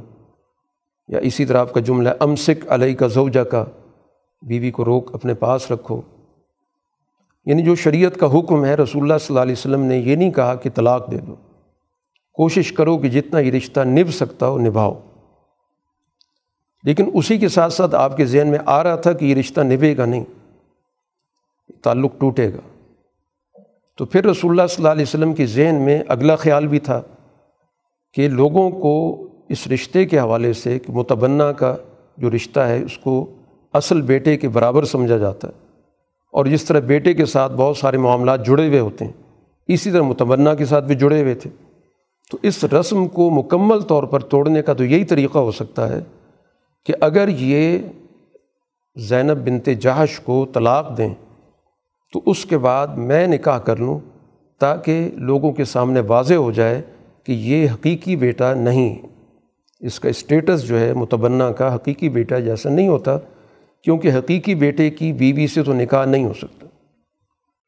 بہو سے نکاح کرنا ظاہر حرام ہے، لیکن جب یہ اقدام کیا جائے گا تو لوگوں کے ذہنوں میں ایک معاملہ بالکل واضح ہو جائے گا کہ صرف ہدایت نہیں دی گئی، بلکہ ایک عملی نوعیت بھی بتا دی گئی کہ واقعتاً بیٹا وہی ہوتا ہے جو نسبی بیٹا ہو۔ تو قرآن نے اس کا پورا منظر کھینچا ہے کہ آپ نے زبان سے نہیں کہا۔ آپ زبان سے یہی کہتے رہے کہ تم معاملات کو بگاڑو مت، لیکن آپ کو نظر آ رہا تھا کہ یہ نہیں ہونا۔ تو اس لیے مستقبل کے حوالے سے آپ کے ذہن میں یہ خیال آتا تھا۔ لیکن پھر دوسری طرف جو ایک معاشرہ بنا ہوا تھا، کچھ معاشرے کی روایتیں بنی ہوئی تھیں، وہ بھی تحفظات ذہن میں آتے تھے۔ کہ اس چیز کو پروپیگنڈے کا ذریعہ بنایا جائے گا۔ جیسے کہ بعد میں کچھ لوگوں نے بنایا بھی کہ رسول اللہ صلی اللہ علیہ وسلم نے اپنے بیٹے کی بیوی سے نکاح کر لی۔ تو قرآن حکیم نے اس موقع پر یہ آیات نازل کیں اور اللہ تعالیٰ نے آپ سے یہ کہا و تخش الناس و اللہ حق و انتخشا آپ لوگوں کا خیال نہ رکھیں، آپ اللہ کے حکم کا زیادہ ذہن میں خیال رکھیں کہ اللہ کا حکم یہ ہے، میں نے اس کو پورا کرنا۔ اور یہ فیصلہ اللہ کہہ رہا ہے کہ ہم نے کیا۔ ہے ضب وج نہ کہا کہ جب زید نے طلاق دے دی اور عدت گزر گئی تو ہم نے فیصلہ کیا، اللہ کہہ رہا ہے کہ آپ کا زینب سے نکاح ہونا چاہیے تاکہ مستقبل کے اندر کسی کو بھی تکلیف نہ ہو اس حوالے سے کہ اپنے منہ بولے بیٹے اس کی بیوی سے کیسے نکاح کیا جائے۔ یعنی وہ جو رشتے ناطے ہوتے ہیں، اس میں ہمیشہ کے لیے وہ رکاوٹ ختم کر دی جائے تاکہ جو اصلی رشتے ہیں وہ بحال ہو جائیں اور خاص طور پر ان رشتوں کے حوالے سے جہاں ازدواجی مسائل پیدا ہوتے ہیں، وراثتی مسائل بہت زیادہ اہم ہوتے ہیں۔ کیونکہ وہاں پر جب وراثت منتقل ہونے لگتی ہے، تو جو خاندان کے لوگ ہوتے ہیں، اس میں رکاوٹ بنتے ہیں، ان کے تحفظات ہوتے ہیں کہ ایک باہر کے آدمی کو کس طرح وراثت کے اندر شریک کر لیا جائے۔ تو یوں ایک بہت بڑا تنازع پیدا ہو جاتا ہے۔ تو اس لیے اس معاملے کو ختم کر دیا گیا، اور قرآن نے یہاں پر ایک اصول بھی دے دیا گیا کہ وراثت کا جو اصول ہوگا وہ نسبی رشتوں پر ہی ہوگا۔ اور اس سے پہلے جو وراثت کا ایک عارضی نظام تھا، وہ بھی ختم کر دیا گیا۔ وہ عارضی نظام یہ تھا کہ جن لوگوں کا آپس میں معاہدہ ہوا ہے، مکہ سے آنے والوں کا اور مدینہ سے آنے والوں کے درمیان جو مواقعات ہوئی تھی، معاہدہ ہوا تھا۔ تو پہلے دور کے اندر وراثت کی بنیاد بھی یہی رکھی گئی کہ اگر کوئی انصاری فوت ہوگا تو مہاجر اس کا وارث بن جائے گا، مہاجر فوت ہوگا تو انصاری اس کا وارث بن جائے گا۔ تو اب اس عارضی نظام کو ختم کر کے اور ہمیشہ کے لیے اب ضابطہ دے دیا گیا کہ وراثت کا اصول صرف اور صرف نسبی رشتہ ہوگا، جو خونی رشتہ کہلاتا ہے یا اس ناطے سے جو پائیدار رشتے ہیں، چاہے وہ نصب کی بنیاد پر ہو یا اسی طرح نکاح کے ذریعے رشتہ بن گیا ہو، اب یہ رشتے اس بنیاد پہ وراثت تقسیم ہوگی۔ تو یہ گویا کہ ایک معاشرے کے اندر ایک بہت بڑی رسم تھی۔ اس کو رسول اللہ صلی اللہ علیہ وسلم کے ذریعے ختم کروایا گیا اور زینب بنت جاش رسول اللہ صلی اللہ علیہ وسلم کے عقد نکاح میں آ گئیں اور ام المؤمنین کا لقب ان کو حاصل ہو گیا۔ اب یہاں پر ایک اور مسئلہ بھی پیدا ہوا کہ اس وقت تک رسول اللہ صلی اللہ علیہ وسلم کی ازواج متحرات چار تھیں۔ اب یہ پانچویں بنی۔ تو اس کو بھی منافقین نے موضوع بحث بنانے کی کوشش کی۔ کہ باقی لوگوں کے لیے تو چار کی حد ہے اور رسول اللہ صلی اللہ علیہ وسلم نے نعوذ باللہ اس کی خلاف ورزی کی ہے، تو اس پر بھی اللہ تعالیٰ کی طرف سے آیات نازل کی گئیں کہ رسول اللہ صلی اللہ علیہ وسلم کے لیے زیادہ رشتوں کو اللہ نے حلال قرار دے دی۔ انا احللنا لک ازواجک کہ آپ کے لیے زیادہ رشتے بھی حلال کر دیے گئے۔ اور وجہ بڑی واضح ہے کہ رسول اللہ صلی اللہ علیہ وسلم کا بنیادی جو مشن ہے تعلیم و تربیت کا، تو مرد ہونے کے ناطے تو آپ کی براہ راست لوگوں تک رسائی تھی۔ اب خواتین تک رسائی کے لیے، ان کی تعلیم و تربیت کے لیے خواتین کا ہونا ضروری۔ اب ان خواتین کو کیسے متعین کیا جائے گا؟ ویسے اگر آپ متعین کریں تو ظاہر بہت سارے معاملات پہ صحیح معنوں میں نہ گفتگو ہو سکتی ہے، نہ بات چیت ہو سکتی ہے، نہ رہنمائی ہو سکتی ہے۔ تو اس لیے یہ جو رشتہ ہے، میاں بیوی کا، یہ بڑا بے تکلف رشتہ ہے۔ تو اس لیے جو بھی رہنمائی کے امور ہو سکتے ہیں، انسانی زندگی کے حوالے سے، اس میں کسی قسم کا کوئی تحفظ نہیں ہوگا۔ ہر چیز پوچھی جا سکتی ہے، ہر چیز یہ بتا سکتی ہیں۔ اور خواتین بھی ظاہر مسائل پوچھنے کے لیے ازواج متحرات کے پاس آئیں گی، وہ رسول اللہ صلی اللہ علیہ وسلم سے رہنمائی لیں گی۔ تو اس لیے تعلیم و تربیت کے لیے ضروری تھا کہ اس طرح کا نظام وجود میں آئے۔ جیسے ہم پہلے بات کر چکے ہیں کہ رسول اللہ صلی اللہ علیہ وسلم کا گویا یہ ایک اندر کا ایک نظام بن گیا کہ مردوں کے اندر وہ دس شخصیات جن کو اشر مبشرہ کہا جاتا ہے اور خواتین کے اندر آپ کی یہ نو گھرانے رسول اللہ صلی اللہ علیہ وسلم کی جب رحلت ہوئی تو نو ازواج متحرات موجود تھیں۔ تو اس طرح گویا کہ تعلیم و تربیت کا ایک بڑا مؤثر اور ایک جامع نظام رسول اللہ صلی اللہ علیہ وسلم کے ذریعے مدینہ کے اندر قائم ہو گیا۔ اب چونکہ اس سورہ کے اندر بنیادی طور پہ رسول اللہ صلی اللہ علیہ وسلم کے اس بنیادی کردار کو نمایاں کیا جا رہا ہے، جو ایک تو اس طور پر واضح ہو گیا کہ آپ کا تعلق اس معاشرے کے ساتھ محض ایک رسمی درجے کا یا آج کی زبان میں کہہ لیں صرف کوئی سرکاری درجے کا نہیں ہے کہ محض آپ کوئی سربراہ ریاست ہیں اور باقی لوگ آپ کی شہری ہیں۔ بلکہ یہ جو تعلق ہے، یہ ایک جامع تعلق ہے اس میں معلم کا رشتہ بھی موجود ہے، مربی کا رشتہ بھی موجود ہے اور قانون نافذ کرنے کے حوالے سے بھی وہ رشتہ موجود ہے۔ تو جو رشتے جتنی بھی ممکن تھے یعنی شریعت کے حوالے سے جو رشتہ ہے، طریقت کے حوالے سے جو رشتہ ہے، سیاست کے حوالے سے رشتہ ہے یعنی تمام رشتوں میں آپ کی جو مرکزی حیثیت تھی، قرآن نے یہاں پر نمایاں کر دی۔ اور اسی کے ساتھ ساتھ پھر یہ بھی بات واضح کر دی گئی کہ اب مستقبل کے اندر یہ لوگ جو آپ کی تعلیم و تربیت میں ہیں، یہی مجموعی طور پر اب آپ کے مستقبل میں نمائندے ہوں گے اور یہی وارث ہوں گے۔ اس لیے جو آپ کی نسبی وراثت ہے وہ نہیں ہے۔ اس لیے قرآن نے کہہ دیا کہ ماں کا نا محمد ابا احدم مرجالکم کہ مردوں میں سے تو آپ کسی کے باپ نہیں ہیں۔ تو وہ وراثت والا وہ تصور تو اب یہاں پر نہیں ہو سکتا۔ کیونکہ عام طور پہ وراثت میں تصور یہی ہوتا ہے کہ بیٹا اپنے باپ کی جگہ آتا ہے۔ تو اس کی تو یہاں پر قرآن نفی کر دی کہ کسی کے بھی آپ باپ نہیں ہیں۔ جو ایک رشتہ متبنہ ہونے کی وجہ سے بن سکتا تھا وہ بھی منسوخ ہو گیا۔ تو اب کسی کی بھی آپ باپ نہیں ہیں۔ اب آپ کا منصب ہے رسول اللہ اور خاتم النبیین کا کہ اب آپ کو نبوت کے اس اعلیٰ ترین منصب پہ فائز کر دیا گیا کہ جس کے بعد اگلا کوئی درجہ نہیں۔ تو یہ وہ منصب ہے کہ جو رسول اللہ صلی اللہ علیہ وسلم کو دیا گیا جو اس سے پہلے کسی نبی یا کسی رسول کے پاس نہیں تھا۔ اور پوری جماعت جو آپ پر ایمان لا رہی ہے، وہ گویا اب آپ کی مکمل طور پر وہ نمائندہ ہے۔ گویا وہ پوری جماعت رسول آپ کی وارث اس لیے اب اس اہل ایمان کی جماعت کو کہا گیا، یا الزین آمن اسکر اللہ ذکراً کثیراً وصب بکرتم واسیلہ اب تمہاری ذمہ داری ہے کہ تمہیں اللہ سے اپنا تعلق بہت مضبوط رکھنا چاہیے۔ کثرت سے اللہ کا ذکر کرو۔ اور اللہ کے ذکر میں سب سے بڑا ذکر قرآن کا ہے کہ اب اس قرآن کی ذمہ داری تم نے سنبھالنی ہے۔ اس کا ابلاغ، اس کی تعلیم و تربیت، اس کو سمجھنا، اس کے اساس پہ معاشرہ بنانا، اس کے اساس پہ ریاست کا وجود میں آنا، انسانی تعلقات کا قائم ہونا، اس کے بنیاد پہ اپنے اخلاق کو بہتر کرنا، یہ ساری چیزیں گویا کہ ذکر کے ساتھ جڑی ہوئی ہیں۔ تو ذکر برائے ذکر مقصود نہیں ہوتا۔ اور اسی طرح اللہ تعالیٰ کے ساتھ صبح شام کا تعلق تسبیح کی صورت میں ہو۔ اور اس کے بعد اللہ نے جب ذکر کیا کہ اللہ تعالیٰ کی رحمت اور اللہ کے فرشتوں کا سارا نظام بھی تمہارے ساتھ ہے یعنی جو ملۂ اعلیٰ کا اوپر کا نظام ہے، وہ مکمل طور پر اللہ تعالیٰ نے اس کی طرف سے جو رہنمائی ہے یا اس کی رحمت ہے، اس پوری جماعت کو بطور جماعت کے اللہ تعالیٰ نے عطا کر دی ہے۔ وہ یوسلی علیکم و ملاکت ہو لیخرج کم من ظلمات النور. اللہ بھی اور اللہ کے ملائکہ بھی وہ تم پر اپنی رحمت بھیج رہے ہیں تاکہ تم کو ظلمتوں سے روشنی کی طرف نکال کے لائیں۔ رسول اللہ صلی اللہ علیہ وسلم کا اب جو ایک بہت بڑا وسیع منصب قرآن نے ذکر کیا کہ آپ کو اللہ نے شاہد، مبشر، نذیر دائی اللہ، سراج منیر یعنی یہ آپ کی منصب ذکر کیا گیا کہ اب آپ کا منصب گویا بہت جامع منصب ہے، آپ کا منصب صرف قومی نہیں، بین الاقوامی بھی ہے۔ کیونکہ شاہد کا منصب جو قرآن نے باقی جگہوں پہ ذکر کیا کہ اب آپ اس جماعت کے نگران ہیں اور یہ جماعت کل انسانیت کی نگران ہے۔ تو اس لحاظ سے گویا آپ تمام شاہدوں کے شاہد ہیں۔ تو یہ منصب قرآن نے ذکر کیا۔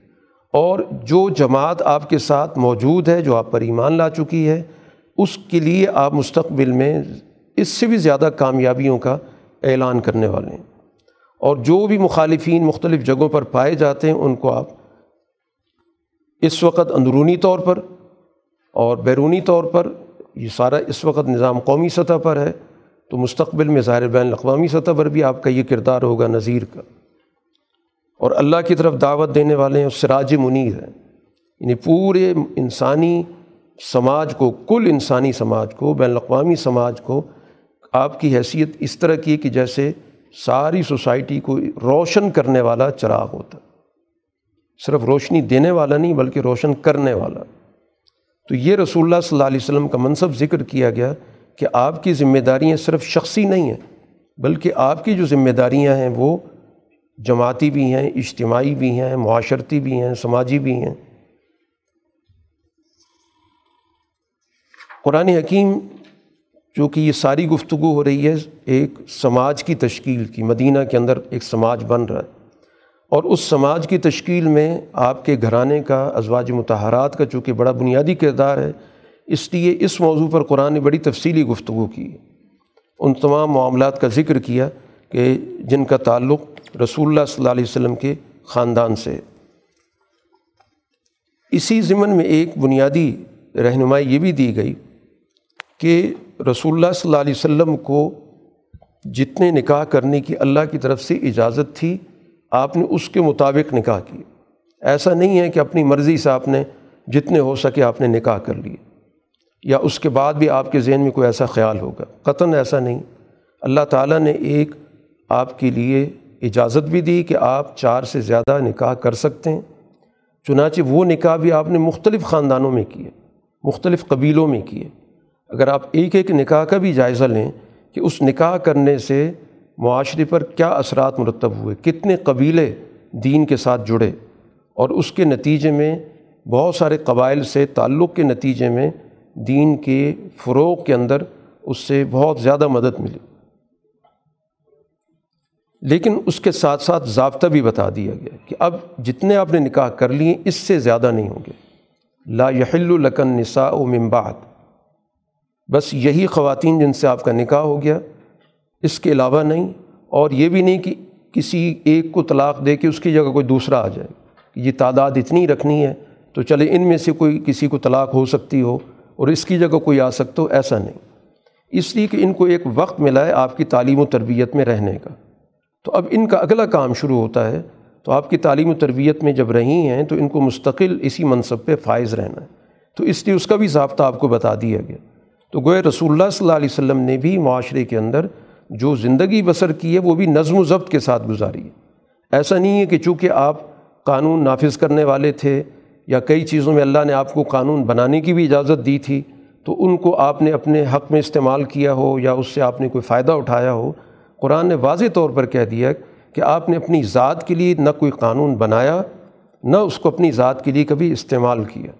اس کی جو بھی نوعیت ہے وہ مکمل طور پر سماجی ہی رہی ہے۔ اسی کے ساتھ ساتھ ایک اور چیز بھی بتائی گئی کہ رسول اللہ صلی اللہ علیہ وسلم کے جو گھر ہیں، یہ محض آپ کا ذاتی رہائش کی جگہ نہیں ہوتی، بلکہ ان گھروں کی بڑی بنیادی اہمیت ہے۔ کیونکہ ریاست اور معاشرہ جو وجود میں آ رہا ہے، اس کے لیے کچھ ایسی جگہوں کا ہونا ضروری ہے کہ جہاں رسول اللہ صلی اللہ علیہ وسلم کو مکمل طور پر تنہائی میسر آئے، وہاں پر کسی سے آپ کوئی بات چیت کرنا چاہتے ہیں، کوئی رائے لینا چاہتے ہیں، کوئی مشورہ کرنا چاہتے ہیں، تو وہاں پر آپ کر سکیں۔ اب ظاہر ہے کہ اس وقت اتنے حالات نہیں تھیں کہ کوئی علیحدہ دفاتر بنائے جاتے یا کوئی علیحدہ گھر بنائے جاتے۔ وہی جو دستیاب وسائل تھے، ان کے اندر ہی کام کرنا تھا۔ تو عمومی مشاورت کے لیے تو مسجد نبوی تھی، لیکن کوئی بہت خصوصی مشورہ کرنا ہوتا تھا تو ظاہر رسول اللہ صلی اللہ علیہ وسلم کے گھروں میں ہوتا تھا۔ تو اس لیے اس کے لیے بھی ضابطہ بتا دیا گیا کہ رسول اللہ صلی اللہ علیہ وسلم کے گھروں میں بغیر اجازت کے اول آ نہیں سکتے، اور اگر آپ بلاتے ہیں تو پھر ضرورت سے زیادہ وہاں ٹھہر نہیں سکتے۔ کہ رسول اللہ صلی اللہ علیہ وسلم کے گھروں میں جب آؤ، بسا اوقات آپ نے دعوت کی، بلایا کھانے کے لیے تو بس کھانے کے لیے آئے ہو، کھانا کھاؤ اور وہاں بیٹھ کے باتیں نہ بنانی شروع کر دو۔ جیسے بسا اوقات مجلس لگ جاتی ہے۔ اور ایک واقع بھی ہوا تھا، رسول اللہ صلی اللہ علیہ وسلم بار بار آتے تھے، لوگ بیٹھے ہوئے، پھر آپ واپس چلے جاتے تھے۔ تو فطری طور پر آپ نے کہنا مناسب نہیں سمجھا۔ تو اللہ تعالیٰ نے اس کا ذکر کر دیا کہ نبی کو تو ظاہر ہے کہ اس میں حیا آ رہی ہے کہ اللہ کو ان معاملات میں کوئی حیا نہیں۔ تو اس لیے کھانا کھاؤ اور گھر جایا کرو۔ یہ باتیں وہاں بیٹھ کے مت کیا کرو، اس سے نبی کو تکلیف پہنچتی ہے۔ اور پھر اسی طرح یہ بھی بتا دیا گیا کہ ازواج متحرات سے جب کوئی چیز پوچھنی ہو تو اوٹ میں پوچھا کرو۔ یعنی ایسا نہیں کہ بے محابہ گھر میں داخل ہو جاؤ، کیونکہ یہ جگہ رسول اللہ صلی اللہ علیہ وسلم کے لیے مخصوص ہے۔ اب وہاں پر بسا اوقات آپ کوئی گفتگو کر رہے ہیں، کسی چیز کی بات چیت ہو رہی ہے، تو ظاہر ہے وہ ساری راز کی گفتگو ہوتی ہے۔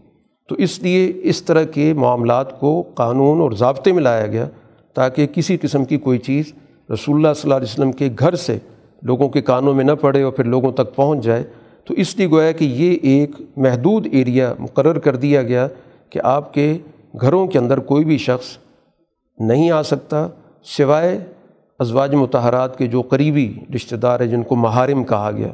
وہ تو ٹھیک ہے، ظاہر ہے کہ انہوں نے آنا ہے، رشتہ ہے۔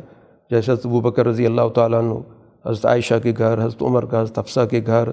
ظاہر یہ رشتے ناطے تو اپنی جگہ پر موجود رہیں گے، لیکن ان کے علاوہ کسی کو بلا اجازت آنے کی ضرورت نہیں ہے۔ اور جب آئیں گے اجازت کے ساتھ تو غیر ضروری بیٹھنے کی اجازت نہیں ہے، کیونکہ رسول اللہ صلی اللہ علیہ وسلم کی بہت سی مصروفیات ہوتی ہیں۔ تو اس لیے ان مصروفیات میں رکاوٹ مت بنو۔ اسی کے ساتھ ساتھ پھر ایک عمومی حکم بھی دیا جا رہا ہے، جس کا تعلق پوری مدینہ کی سوسائٹی سے کیونکہ مدینہ کی جو اس وقت سوسائٹی ہے، مخلوط قسم کی ہے۔ منافقین بھی موجود ہیں، مختلف سوچ کے لوگ بھی پائے جاتے ہیں۔ تو اب ایسی صورت میں خواتین کو ہدایات دی گئی ہیں۔ یہ ہدایات عمومی ہیں کہ آپ اپنی ازواج سے بھی کہہ دیں، اپنی بیٹیوں سے بھی کہہ دیں، مومن عورتوں سے بھی کہہ دیں کہ جب گھروں سے باہر نکلیں تو پورے اہتمام کے ساتھ نکلیں۔ کہ اپنے ان کے سروں پر زائد کپڑا موجود ہو تاکہ جب نکلیں لوگوں کو معلوم ہو جائے کہ یہ خواتین گویا کہ اہل ایمان کی ہیں، تاکہ کسی قسم کی کوئی ان کو اذیت نہ دی جا سکے کہ کل کوئی کہ ہمیں پتہ نہیں چلا، غلط فہمی میں یہ ہو گیا۔ تو ایک علامت بھی ان کی ہونی چاہیے تاکہ معاشرے میں کوئی بھی شخص ان کو تکلیف نہ پہنچائے۔ اگر اس کے باوجود بھی کوئی تکلیف پہنچائے گا تو پھر ظاہر ہے وہ قانون توڑنے والا ہوگا اور اس کو اس کی سزا ملے گی۔ تو یہ تفصیلی احکامات وہ مدینہ منورہ کی معاشرتی نوعیت کے اعتبار سے قرآن نے یہاں پر دیے ہیں اور خاص طور پر ان کا جو زیادہ فوکس ہے وہ خواتین کی تعلیم و تربیت کے حوالے سے ہے۔ اس صورح کے اختتام پر قرآن حکیم نے مخاطب کیا، یا یو الزین امن الطق اللہ وقول و قول صدیدہ کیونکہ مدینہ کی سوسائٹی میں وہ لوگ بھی پائے جاتے ہیں کہ جو صاف بات نہیں کرتے۔ جن کو قرآن منافق کہا ہے۔ تو اب اہل ایمان کے لیے واضح کر دیا گیا کہ وہ اس، وہ جب بھی کسی بھی موضوع پر بات کریں، تو ان کی گفتگو بالکل دو ٹوک ہونی چاہیے۔ گفتگو سے بھی پتہ چلے کہ یہ آدمی کون ہے۔ تو جو بھی مبم گفتگو کرے گا اور مجمل گفتگو کرے گا یا جس کو ہم کہتے ہیں زو معنی گفتگو کرے گا، تو اس سے پتہ چل جائے گا کہ یہ شخص اپنے رویوں کے اعتبار سے درست نہیں۔ تو اس لیے واضح کر دیا، قولو قولاً صدیدہ۔ بالکل صاف، سیدھی بات ہونی چاہیے۔ تو اسی سے معاشرے کے اندر حالات بہتر ہوں گے۔ اسی کے ساتھ ساتھ ایک اور بات قرآن نے یہاں پر ذکر کی۔ اس سے پہلے وہ اہل ایمان سے یہ کہا گیا کہ لا تکونو کلزینہ آز و موسا فبر اللہ مما قالو تمہارا رویہ رسول اللہ صلی اللہ علیہ وسلم کے ساتھ ویسا نہیں ہونا چاہیے جیسے موسا علیہ السلاۃ والسلام کے ساتھ ان پر ایمان لانے والوں نے اختیار کیا تھا، ان نے اذیت پہنچائی۔ اب یہ اذیت کی جو نوعیت تھی، جس کو قرآن دوسری جگہ پہ ذکر کر چکا ہے، کہ جب موسا علیہ السلاۃ والسلام نے اپنی قوم سے یہ کہا تھا کہ اس ملک پر میری قیادت میں حملہ کرو، جس کا ذکر سورہ معاہدہ میں آ چکا ہے۔ تو اس موقع پر انہوں نے یہ کہا تھا کہ آپ جائیں۔ یہ بہت بڑی ذہنی اذیت پہنچائی تھی۔ جس کے بعد پھر موسا علیہ السلاۃ والسلام نے ان سے اپنی برات کا اظہار کیا تھا اور اللہ نے سزا کے طور پر طے کیا تھا کہ ان کو میدانی تی میں بھیجا جائے۔ تو قرآن نے کہا کہ اس رویے سے بچو۔ جس طرح ان لوگوں نے موسا علیہ السلاۃ والسلام کو اذیت پہنچائی تھی تمہیں اس طرح کا کوئی طرز عمل نہیں اختیار کرنا چاہیے۔ تو اب جس پس منظر میں یہ ساری صورت کی بات ہو رہی ہے کہ مدینہ منورہ میں یہ غزب احزاب کے موقع پر جو صورت حال پیدا ہوئی تھی، تو اس موقع پر منافقین کا جو طرز عمل تھا وہ مکمل طور پر اذیت دینے کا تھا۔ تو اب اہل ایمان کو کہہ دیا گیا کہ مستقبل میں ان کو کسی بھی شکل میں، کسی بھی صورت میں نہ زبانی، نہ عملی کوئی ایسی بات نہیں کرنی جس سے اللہ کے رسول کو تکلیف پہنچے۔ چنانچہ اسی وجہ سے صحابہ ہر موقع پر رسول اللہ صلی اللہ علیہ وسلم کی بات کو نہ صرف لبیک کہتے تھے، بلکہ رسول اللہ صلی اللہ علیہ وسلم کے اس اشارے کو سمجھ لیتے تھے کہ آپ کیا کہنا چاہتے ہیں۔ تو اس میں وہ مکمل طور پہ رسول اللہ صلی اللہ علیہ وسلم کے ساتھ تھے۔ بلکہ اسی غزوہ احزاب کے موقع پر رسول اللہ صلی اللہ علیہ وسلم نے جب دیکھا، بڑی مشکل صورت حال ہے۔ کہ قریش بھی آئے ہوئے ہیں، غطفانی بھی آئے ہوئے ہیں، بنو نذیر بھی ہیں، اندر سے بنو قریضہ بھی ہیں، منافقین بھی ہیں۔ تو آپ کے ذہن میں ایک تجویز آئی کہ ان کو ایک دوسرے سے کس طرح علیحدہ کیا جائے۔ تو تجویز یہ تھی کہ غطفان والوں کو ہم ایک پیشکش کرتے ہیں۔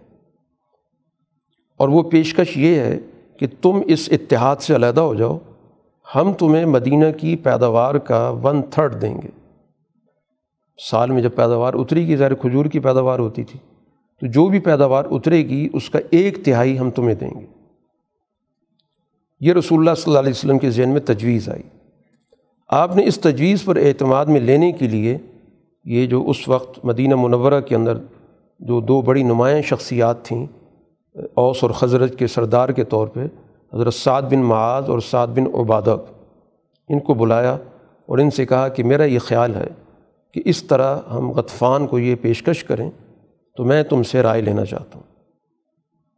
تو ان دونوں نے کہا، اللہ کے رسول، اگر یہ اللہ کا حکم ہے، اللہ کی طرف سے وہی ہے، تو ہم نے قبول کیا امنا وسلم نہ ہم اس کو مانتے ہیں۔ لیکن اگر آپ یہ ہماری خاطر سوچ رہے ہیں کہ ہم اس وقت مشکل میں ہیں اور اس طرح ہمارے لیے سوچ کے آپ یہ بات کر رہے ہیں تو پھر ہم اپنی رائے دیں گے۔ تو آپ نے کہا وہی نہیں ہے، اس طرح میرا ایک خیال ہے، میری تجویز ہے۔ تو اس پہ دونوں حضرات نے کہا کہ اللہ کے رسول ہم اس کے لیے تیار نہیں ہیں۔ ہم نے زمانہ جاہلیت میں کبھی ان کو کچھ نہیں دیا۔ اب تو ہمارے پاس ایک بہت اعلیٰ دین ہے، آپ جیسی ہمارے پاس رہنمائی موجود ہے۔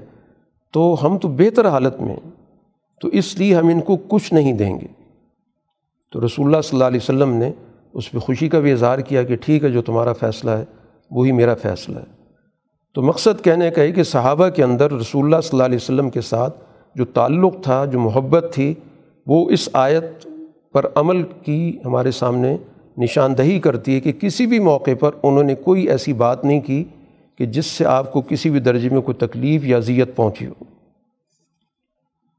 سورہ کے اختتام پر ایک بڑے بنیادی منصب کا ذکر کیا گیا جو اللہ نے انسانوں کو دیا اس کو کہتے ہیں منصب امانت۔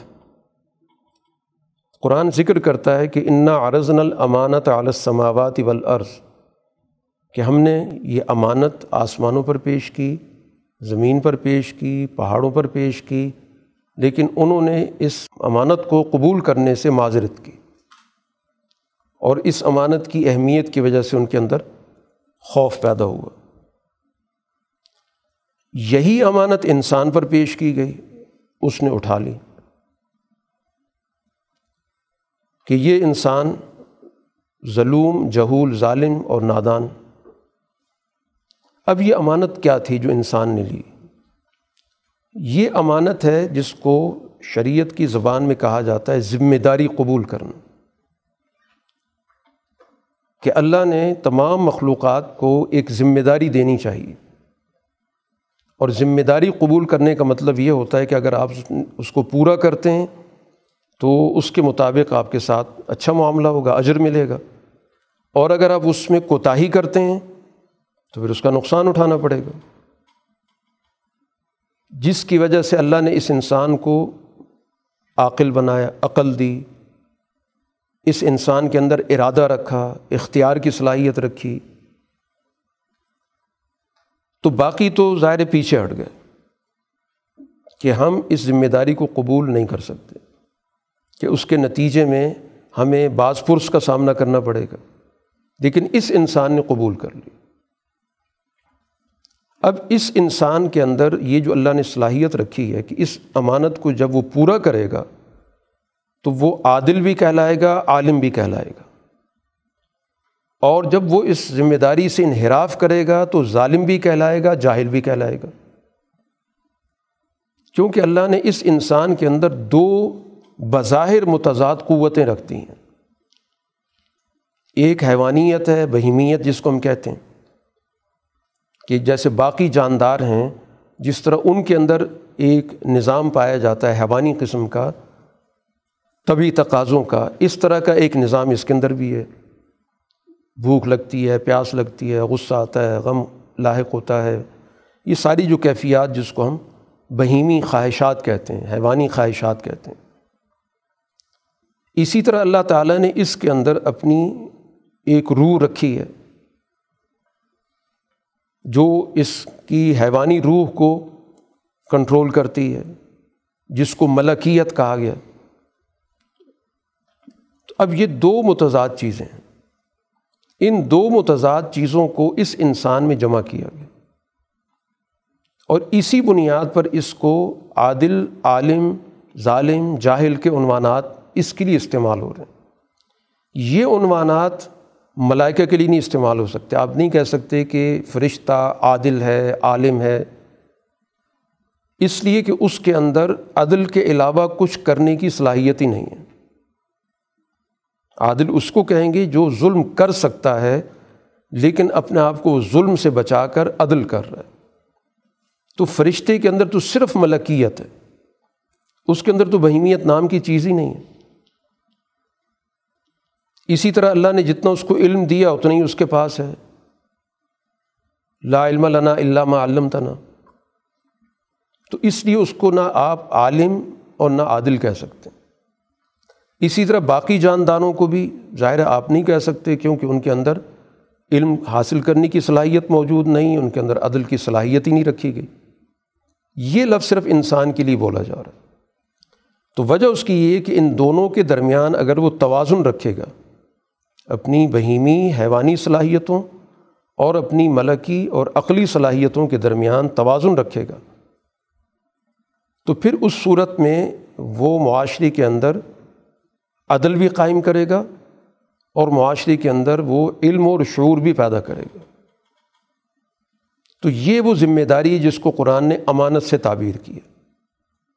کہ امانت اس کو یہ گویا کہ دنیا کے اندر تمام کائنات میں صرف ایک ذمہ دار مخلوق ہے، جس کو یہ ذمہ داری دی گئی ہے۔ باقی کسی کو کوئی ذمہ داری نہیں دی گئی، نہ اس سے باز پرس ہے۔ اس کے لیے اجر کا، ثواب کا، عذاب کا، سزا کا کسی کے لیے کوئی تصور ہی نہیں۔ تو یہ سارے تصورات اس انسان کے ساتھ جڑیں کہ اس نے کہاں کہاں حیوانی خواہشات کو غالب کیا تو وہ سزا کی طرف جائے گا۔ کہاں اس نے ملکی صلاحیتوں کو غالب کر کے حیوانی صلاحیتوں سے کام لیا تو وہ عدل اور علم کی طرف جائے گا۔ اسی وجہ سے قرآن نے کہا کہ اس کے بعد انسانوں کے اندر تین طرح کے گروہ بن گئے۔ ایک وہ جنہوں نے اللہ کے اس نظام میں کسی اور کو شریک کار کر لیا۔ عبادت میں شریک کر لیا، حکومت میں شریک کر لیا، وسائل میں شریک کر لیا۔ اور ایک وہ ہیں جنہوں نے شریک تو نہیں کیا لیکن اپنے مفادات کی بنیاد پہ ساری زندگی بسر کی، جس کو قرآن منافقین سے تعبیر کی تو یہ دو تو گویا ناکام گروہ ہیں کہ انہوں نے ظلم کا راستہ اختیار کیا اور جہالت کا راستہ اختیار کیا اور ایک کامیاب جماعت ہے، چاہے مومن مرد ہوں یا چاہے مومن عورتیں ہوں، کہ ان کے اندر عدل بھی ہے اور ان کے اندر علم بھی ہے۔ اور اسی پر گویا اس سورہ کا اختتام ہوا کہ وہ جو ابتدا میں اللہ تعالیٰ نے چار ہدایات دی تھیں، وہ اسی منصب امامت کا تقاضا تھی۔ جو شروع میں اللہ نے رسول اللہ صلی اللہ علیہ وسلم سے کہا کہ اے نبی اللہ کا تقوی اختیار کریں، اے نبی کافروں کی، منافقوں کی اطاعت نہ کریں۔ اے نبی جو بھی وہی آ رہی ہے، اس کو مکمل طور پر اس پہ عمل درآمد کریں اور اے نبی اللہ پر مکمل بھروسہ توکل کریں۔ تو یہ چار ہدایات ظاہر ہے کہ جس کے پاس امانت کا منصب ہے، اس سے ہی تقاضا ہوگا۔ جس کے پاس امانت کا منصب ہی نہیں، تو ان میں سے کوئی چیز اس اس سے تقاضے میں نہیں آ سکتی۔ تو بہرحال اس سورہ احزاب کے اندر ہمیں اس مدینہ کی سوسائٹی کا مطالعہ کرنے کا موقع ملتا ہے اور پھر اس کے اندر جو ایک معاشرتی تشکیل ہو رہی ہے، اس کا ہمارے سامنے مکمل ایک خاکہ آتا ہے اور خاص طور پر یہ بات کہ معاشرے کی تشکیل میں خواتین کا ایک بڑا اساسی اور بنیادی کردار ہے۔ سورہ صبا کا آغاز اللہ کی حمد سے ہے۔ الحمد للہ الزی لہو مافِ السماواتی و مافِ العرضی ولہ الحمد فی الآخرہ وہ الحکیم الخبیر یہ سورہ مکی صورت ہے اور مکی صورتوں کے اندر بنیادی مضامین، بنیادی نظریات سے تعلق رکھتے ہیں۔ اور خاص طور پر اس صورہ میں جس چیز پہ سب سے زیادہ زور دیا گیا، وہ قانون، مجازات یا قانون مقافات عمل یا اعمال کے نتائج کا جو اللہ کا نظام ہے اس پر سب سے زیادہ توجہ دلائی گئی ہے کہ انسانی اعمال اس طرح کے اعمال نہیں ہیں جیسے باقی مخلوق کے اعمال ہوتے ہیں، کہ جن پہ کوئی محاسبہ نہیں ہوتا۔ چاہے کوئی بے جان چیز کوئی کام کرتی، ایک بہت بڑی جگہ سے کہ بہت بڑی چٹان لڑک جائے، اس سے نقصان ہو جائے، تو کبھی بھی اس چٹان پہ مقدمہ نہیں چلایا جائے گا، اس سے باس پرس نہیں ہوگی۔ اسی طرح کوئی جانور کسی کو نقصان پہنچا دے تو ظاہر ہے کہ اس سے بھی کوئی باس پرس نہیں ہوتی۔ تو یہ قانون مجازات یا قانون مقافات عمل، یہ انسانی معاشرے کا ایک لازمی قانون ہے۔ اس پر اس کا ایمان ہونا بہت ضروری ہے۔ تبھی وہ قانون کے دائرے میں آئے گا، تبھی وہ اپنے اعمال کو، اپنے رویوں کو، اپنے نظریات کو دیکھے گا، پرکھے گا کہ یہ درست ہے، غلط ہے، اس کی اصلاح کی ضرورت ہے۔ اس کو مزید بہتر بنانے کی ضرورت ہے یا اس پہ جمنے کی ضرورت ہے، تو یہ اس قانون کو مانے بغیر نہیں ہو سکتا۔ اور سوسائٹی کے اندر ہمیشہ معاملات بگڑتی اسی وجہ سے، جس کو ہم کہتے ہیں نا سوسائٹی میں قانون شکن لوگ پیدا ہو جاتے ہیں، جو فطرت کے قوانین کو بھی توڑ رہے ہوتے ہیں۔ تو اسی وجہ سے توڑ رہے ہوتے ہیں کہ ان کے ذہن کے اندر اس قانون کا تصور نہیں ہوتا۔ وہ کہتے ہیں بس طاقت ہے، استعمال کرو اور نتائج اپنے منشا کے حاصل کرو۔ ہم سے کوئی پوچھ نہیں سکتا۔ ہم کسی کے سامنے جواب دہ نہیں۔ تو اس وجہ سے قرآن اس صورح کے اندر اس کو خاص طور پر زیر بحث لا رہا ہے۔ سب سے پہلے قرآن حکیم میں اللہ کی حمد بیان کی گئی کہ ہم اللہ تعالیٰ کی تعریف کر رہے ہیں کہ تمام تعریفیں اللہ کی ہیں کہ وہ ذات پوری کائنات کی ہر چیز کا مالک ہے۔ اور خاص طور پر آخرت کے حوالے سے تو اس کی ظاہری طور پر بھی، حقیقی طور پر بھی حمد ہے۔ دنیا کے اندر تو آپ کسی اور کی بھی حمد کر دیتے ہیں۔ چاہے ظاہری طور پر کریں کہ آپ کسی کی تعریف کر دیتے ہیں۔ چاہے رسمی طور پر کریں۔ لیکن آخرت میں تو نہ رسمی، نہ ظاہری، نہ مجازی کوئی بھی نہیں ہوگی۔ ہر لحاظ سے اللہ کی ہی حمد ہوگی۔ کیونکہ وہاں پر اللہ تعالیٰ کی حکومت مکمل شکل میں واضح ہوگی۔ جو یہاں دنیا کے اندر کوئی ظاہری شکلیں بھی نظر آتی ہیں، وہاں اس طرح کی کوئی نوعیت نہیں ہوگی، جس کو قرآن دوسری جگہوں پہ واضح کر چکا ہے۔ لیکن اللہ تعالیٰ کا یہ سارا جو نظام ہے، قدرت کا، الحکیم الخبیر کی صفت پہ کھڑا ہے۔ یہ اللہ تعالیٰ کے اسماء حسنہ میں سے دو بڑے اہم حکیم اور خبیر۔ اس کا ہر فیصلہ حکمت پر ہے اور مکمل علم کی بنیاد پر ہے۔ ایسا نہیں ہے کہ اس نے محض اپنے اختیارات استعمال کیے، جس کو ہم کہتے ہیں حاکمانہ اختیارات۔ اس کے حاکمانہ اختیارات حکمت کے ساتھ ہیں۔ محض اختیارات کا استعمال نہیں ہے۔ اور پوری طرح باخبر ہے۔ ایسا نہیں ہے کہ کوئی ناواقفیت کی بنیاد پر اس کے علم میں کوئی چیز نہیں ہے اور وہ اپنے اختیارات استعمال کر رہا ہے۔ تو پوری حکمت کے ساتھ اور پوری پوری طرح باخبر ہو کر۔ چنانچہ اسی کی تفصیل قرآن نے بتائی کہ زمین کے اندر کوئی بھی چیز داخل ہو رہی ہے، زمین سے کوئی بھی چیز نکل رہی ہے۔ آسمان کی طرف کوئی چیز جا رہی ہے، آسمان سے آ رہی ہے۔ ہر چیز اس کے پوری طرح علم ہے اب جو بھی انسان جتنا بھی اس کا علم ہے، اس پہ غور کر سکتا ہے۔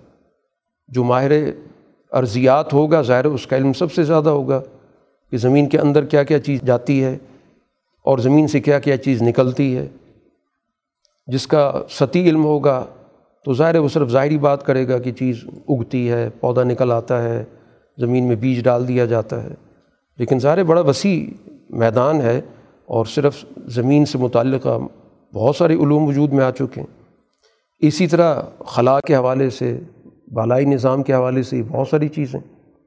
اور پھر خاص طور پر دینی حوالے سے جو چیز موجود ہے کہ اوپر سے اللہ کی وہی کا نزول ہوتا ہے، باقاعدہ اوپر ایک اللہ کا تجلیات کا نظام ہے۔ تو اس تجلی کے نظام کا جو سب سے بڑا مرکز ہے، وہ عرش کی تجلی کا بنتا ہے۔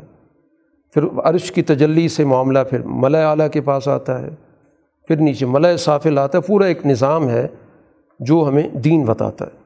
اور اس کے علاوہ جو ظاہری چیزیں جو اس دنیا میں طبیعت سے تعلق رکھتی ہیں، اس سے انسان واقف ہیں۔ اس کے بعد پھر وہ ان کا دعویٰ ذکر کیا گیا کہ لا تعطین سا یہ ساعتی قیامتی جواب دہی، یہ یہ کوئی نہیں آئیں گی۔ اس کا کوئی تصور نہیں۔ ہے تو قرآن اس کی واضح طور پہ تردید کر رہا ہے، بلا وربی لتا نکن کیوں نہیں؟ میرے رب کی قسم وہ تمہارے پاس ضرور آئے گی۔ تمہارا مکمل محاسبہ ہوگا۔ تمہیں ہر ہر عمل کا جواب دہ ہونا پڑے گا۔ ایسا نہیں ہو سکتا کہ بغیر جواب دہی کہ تمہیں چھوڑ دیا جائے۔ اب اس قانون مجاز کا ایک مجازات کا ایک حصہ اس دنیا میں مکمل ہوتا ہے۔ اور اس کا ایک وسیع اور ایک جامع، وہ اللہ نے تصور دنیا کے بعد کے نظام کے لیے رکھا ہوا ہے۔ تو اس سے کوئی چیز بھی دور نہیں ہے۔ مسقال و ذرہ، کہ اگر کسی نے کوئی ذرہ برابر کو اچھائی کی، ذرہ برابر برائی کی، وہاں تو پھر ایک ایک ذرے کا حساب و کتاب ہوگا، کوئی چیز اس سے مخفی نہیں۔ تو یہی بتانے کے لیے کہ اللہ تعالیٰ کا جو قانون مجازات ہے، وہ بہت ہی ہمہ گیر ہے، بڑی تفصیلات کے ساتھ ہے۔ اب یہ لوگ جس انداز سے بھی رسول اللہ صلی اللہ علیہ وسلم کی ان باتوں کا مذاق اڑاتے رہیں حقیقت کسی بھی صورت میں مخفی نہیں ہو سکتی۔ ان کو تنبی کی جا رہی ہے کہ ان کے اس طرز عمل کا نتیجہ بہت برا نکلے گا۔ مثلاً مذاق اڑانے کے طور پہ کہتے ہیں، ہم آپ کو ایک آدمی دکھاتے ہیں، اس کے پاس لے جاتے ہیں، بیچارہ ریزہ ریزہ ہو چکا ہے، تو کیا یہ دوبارہ پیدا ہوگا؟ اس کے جو اجزاء ہیں وہ تو موجود ہیں۔ وہ تو ختم نہیں ہوئے۔ زیادہ سے زیادہ آپ یہ کہہ سکتے ہیں کہ وہ بدل گئے۔ ان کی شکل بدل گئی۔ لیکن بنیادی اجزاء تو اس کے مکمل طور پر محفوظ ہیں اور اللہ کے علم میں کہ کون سی چیز کس شکل میں بدلی ہے اور اس وقت کہاں موجود ہے اور کس طرح موجود ہے۔ اب یہ رسول اللہ صلی اللہ علیہ وسلم کے بارے میں بھکتیاں ان کی ہیں کہ یہ اللہ پہ جھوٹ گھڑتے ہیں۔ خدا نخواستہ آپ کو جنون ہو گیا ہے۔ قرآن کہتا ہے ایسا نہیں ہے۔ اللہ زین اللہ یؤمنون بالآخرہ فی العذاب بس ضلال البعی یہ حقیقت ہے کہ جو آخرت کے منکر ہیں، ان کو عذاب بھی ملے گا اور وہ عقلی طور پر سمجھ کے لحاظ سے بہت دور بھٹک چکے ہیں۔ تو کائنات میں جو چیز وجود میں آ جاتی ہے، وہ اس کا وجود ختم نہیں ہوتا۔ تو جب ایک چیز کو عدم سے پیدا کیا گیا اور اس کا ایک مکمل وجود ہو چکا، تو اب اس کے اجزاء تو دنیا میں رہیں گے۔ چاہے وہ جاندار ہو یا جس کو بظاہر بے جان کہتے ہیں، حتیٰ کہ کوئی زمین کا حصہ دھنس جائے۔ یا اسی طرح قرآن نے کہا کہ اوپر سے کوئی ٹکڑا ٹوٹ کے آ جائے۔ کچھ بھی ہو، ہر چیز گویا کہ شکل تو بدل سکتی ہے، جگہ بدل سکتی ہے، لیکن اپنی حقیقت کو نہیں کھو سکتی۔ اب اسی چیز کو، اسی قانون کو سمجھانے کے لیے دنیا کی دو مثالیں بھی دی گئیں یہ دنیا کے اندر بھی قانون چلتا ہے۔ ایک مثال دی گئی اس لحاظ سے کہ اللہ نے انعامات کیا دنیا میں دی ہے اور ایک مثال دی گئی کہ دنیا میں عذاب کی کیا شکل ہوئی۔ داؤد علیہ السلاۃ والسلام کا اللہ نے ذکر کیا اور اسی طرح سلیمان علیہ السلام کا جن کو اللہ نے دنیا کے اندر حکومت بھی دی اور اس دنیا کے اندر کچھ غیر معمولی صلاحیتیں بھی تھیں۔ جیسے کہا کہ داؤد علیہ السلاۃ والسلام جب پڑھتے تھے تو پہاڑوں کو بھی کہا گیا کہ ان کے ساتھ ہم آہنگ ہو جاؤ۔ ان کا ساتھ دو۔ تو گویا دنیا کے اندر جتنی بھی چیزیں موجود ہیں، ہر چیز کے اندر اس کے نو کے اعتبار سے روح موجود ہے۔ بے روح کوئی چیز نہیں ہے۔ چاہے بظاہر جامد چیز ہے، اس کے اندر بھی ایک روح موجود ہے۔ اس کے نو کے اعتبار سے۔ منجمد چیزوں کی اپنے تقاضے کے اعتبار سے، حیوانات کے اپنے تقاضے کے اعتبار سے، تو اس کے اندر بھی ایک صلاحیت اللہ نے رکھی ہے۔ تو اس وجہ سے ان سے جو تقاضا کیا جا رہا ہے، وہ تو وہ تقاضا بالکل درست ہے۔ اسی طرح پرندوں کو کہا گیا کہ ان کے ساتھ جب وہ پڑھیں تو ان کے ساتھ ملیں، آواز ملایا کریں۔ تو پرندوں کے اندر ایک روح موجود ہے، پہاڑوں کی اپنی ایک روح موجود ہے۔ تو ان کو حکم دیا گیا، وہ اس حکم میں شریک ہوئے۔ پھر اسی طرح اللہ تعالیٰ نے ان کے لیے لوہے کو نرم کر دیا۔ تو یہ بھی ظاہر ہے کہ اللہ تعالیٰ کی طرف سے ایک نظام موجود ہے۔ ایک طبیعت کا نظام ہے جس سے دنیا کے اندر لوگ واقف ہوتے ہیں، ان قوانین کو تلاش کرتے ہیں اور اس کے نتیجے میں ان چیزوں تک پہنچتے ہیں۔ ایک وہ نظام ہے جس کو ہم تجلیات کا نظام کہتے ہیں۔ تو انبیاء علیہ الصلاۃ والسلام کا چونکہ اس نظام سے تعلق ہوتا ہے اور یہ تجلیات کا نظام بھی در حقیقت اسی لیے ہوتا ہے تاکہ دنیا کے اندر طبیعت کے حوالے سے ان کی رہنمائی کی جائے۔ کہ وہ ان طبیعتی قوانین کو تلاش کریں جس کے نتیجے میں انہی نتائج کو حاصل کر سکیں جو انبیاء نے اپنے تجلیات سے تعلق کے نتیجے میں حاصل کیے۔ تو یہ رہنمائی کا ایک نظام ہے جو اللہ تعالیٰ کی طرف سے رکھا گیا۔ اسی وجہ سے دنیا کے اندر ہم یہ دیکھتے ہیں کہ جب بھی کوئی نئی ایجاد ہوتی ہے تو وہ ایک دم ایجاد کرنے والے کی ذہن کے اندر ایک جھماکہ سا ہوتا ہے۔ یعنی وہ سوچتے سوچتے، تجربات کرتے کرتے ایک دم اس کو چیزوں کا ربط مل جاتا ہے۔ جس کے نتیجے میں ہم کہتے ہیں کہ فلاں آدمی نے فلاں چیز پیش کر دی یا اس نے ایجاد کر دی یا فلاں قانون اس نے تلاش کر لیا، چیزیں تو موجود ہوتی ہیں۔ تو اب یہ کہاں سے اس کے ذہن کے اندر چیز ڈالی گئی؟ تو یہ وہ تجلیات کے نظام کے ساتھ طبیعت کا نظام جڑا ہوا ہے۔ اب یہ رہنمائی کی گئی کہ جب لوہا آپ کے لیے نرم کیا گیا تو اسے آپ زریں بنائیں اور پھر زرہ بنانے کا پورا ایک طریقہ بتایا گیا۔ واملو صالحہ اور اس کے بعد اس ساری صنعت کا جو درست استعمال ہے وہ کرو۔ کیونکہ اصل چیز یہی ہوتی ہے، صنعتوں کا وجود میں آ جانا، چیزوں کا پیدا ہو جانا، وہ اپنی جگہ پر۔ انبیاء علیہ الصلاۃ والسلام، ان کی تعلیمات اس طرح کی جو مادی ترقیات ہیں، ان کو انسانی مفاد میں استعمال کرنے کی تعلیم دیتی ہیں۔ اور انہی صنعتوں کو غلط بھی استعمال کیا جاتا۔ ہے اب جنگ کی صنعت جو ہے، لوگوں کو تباہ کرنے کے لیے استعمال ہوتی ہے۔ تو قرآن نے اسی ساتھ کہہ دیا کہ واملو صالحہ کہ اللہ نے اب یہ اگر صلاحیت دی، اس کا درست استعمال کریں اور اس کو انسانی مفاد میں استعمال کریں۔ انی بھی ماتا ملون بصیر، میں دیکھ رہا ہوں جو کچھ تم کر رہے ہو۔ یا اسی طرح اللہ تعالیٰ نے سلیمان علیہ السلاۃ والسلام کے لیے ہوا کو مسخر کیا کہ ایک مہینے کی مساوت دن میں اور ایک مہینے کی مسافت شام میں وہ کر رہے ہیں۔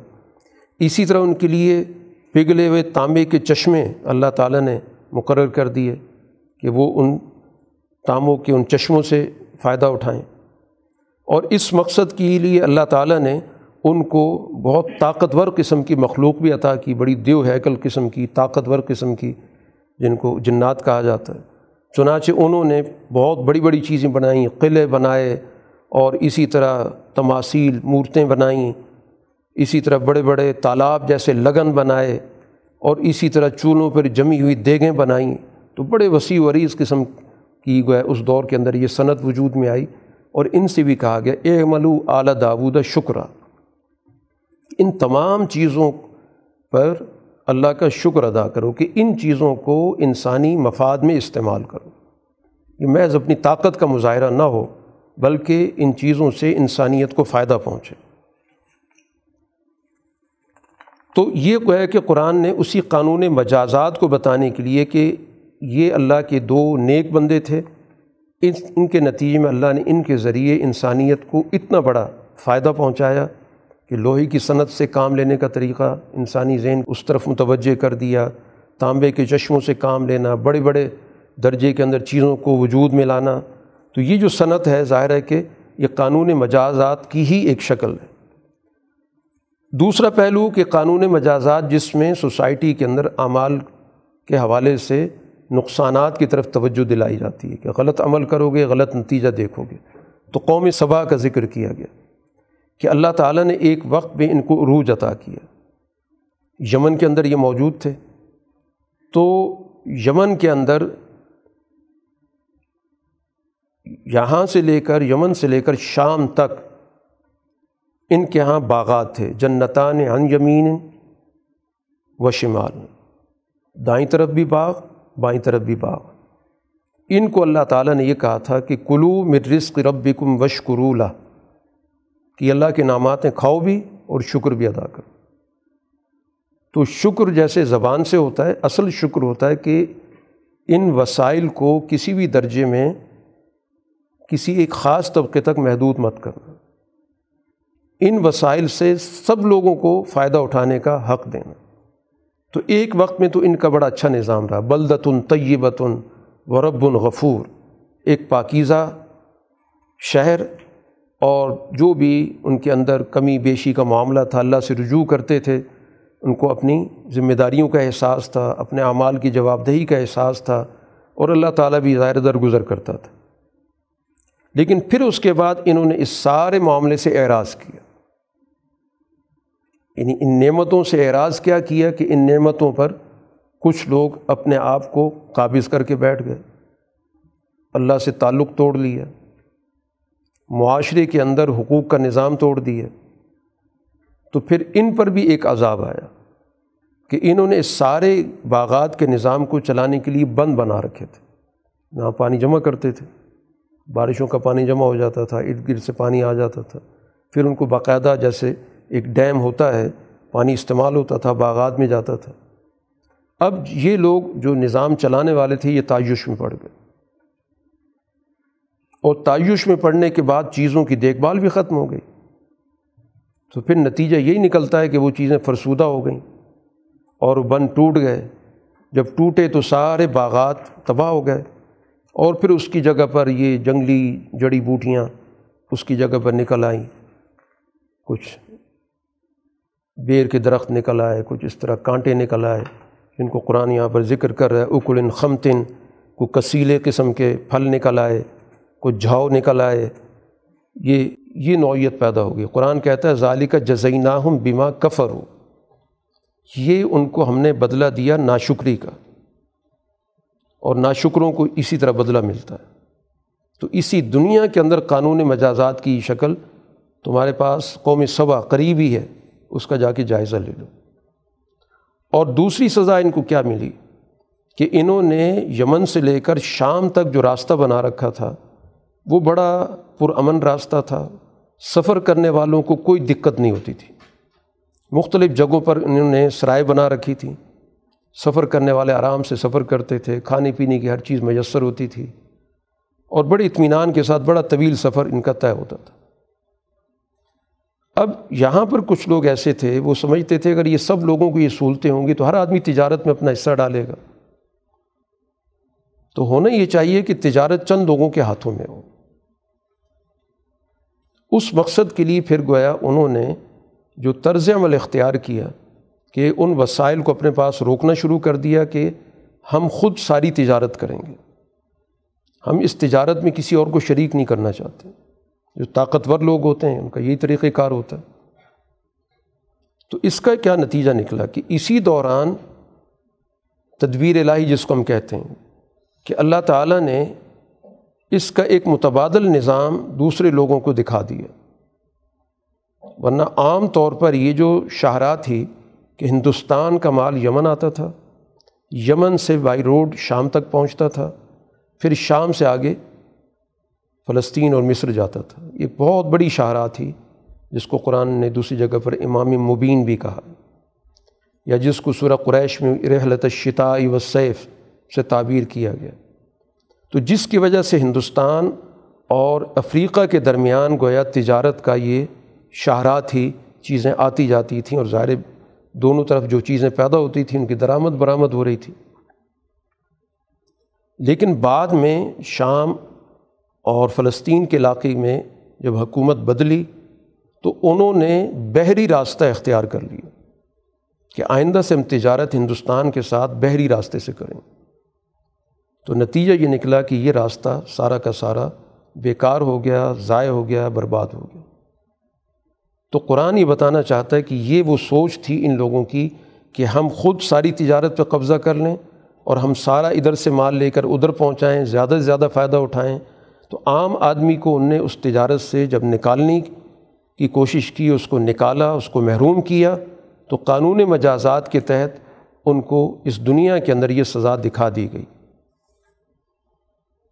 فقال و ربنا باعد بین اسفارینہ یہ ان کے دلوں پہ آرزو تھی کہ سفر دور دور ہونے چاہیے، صرف وسیلے والے سفر کر سکتے ہیں۔ جب دور دراز کا سفر ہوگا، سرائے دور دور ہوں گی، تو وسائل والا ہی آدمی سفر کر سکتا ہے۔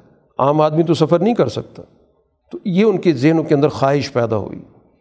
اور اس کے لیے ظاہر نے اپنے اقدامات کیے۔ ظلم و انفس ہوں تو ہم نے ان کو آج داستان بنا دی آج داستان کے طور پہ ذکر ہو رہا ہے کہ قومی صبا تھی، بڑی ترقی یافتہ تھی اور تباہی کی طرف چلی گئی۔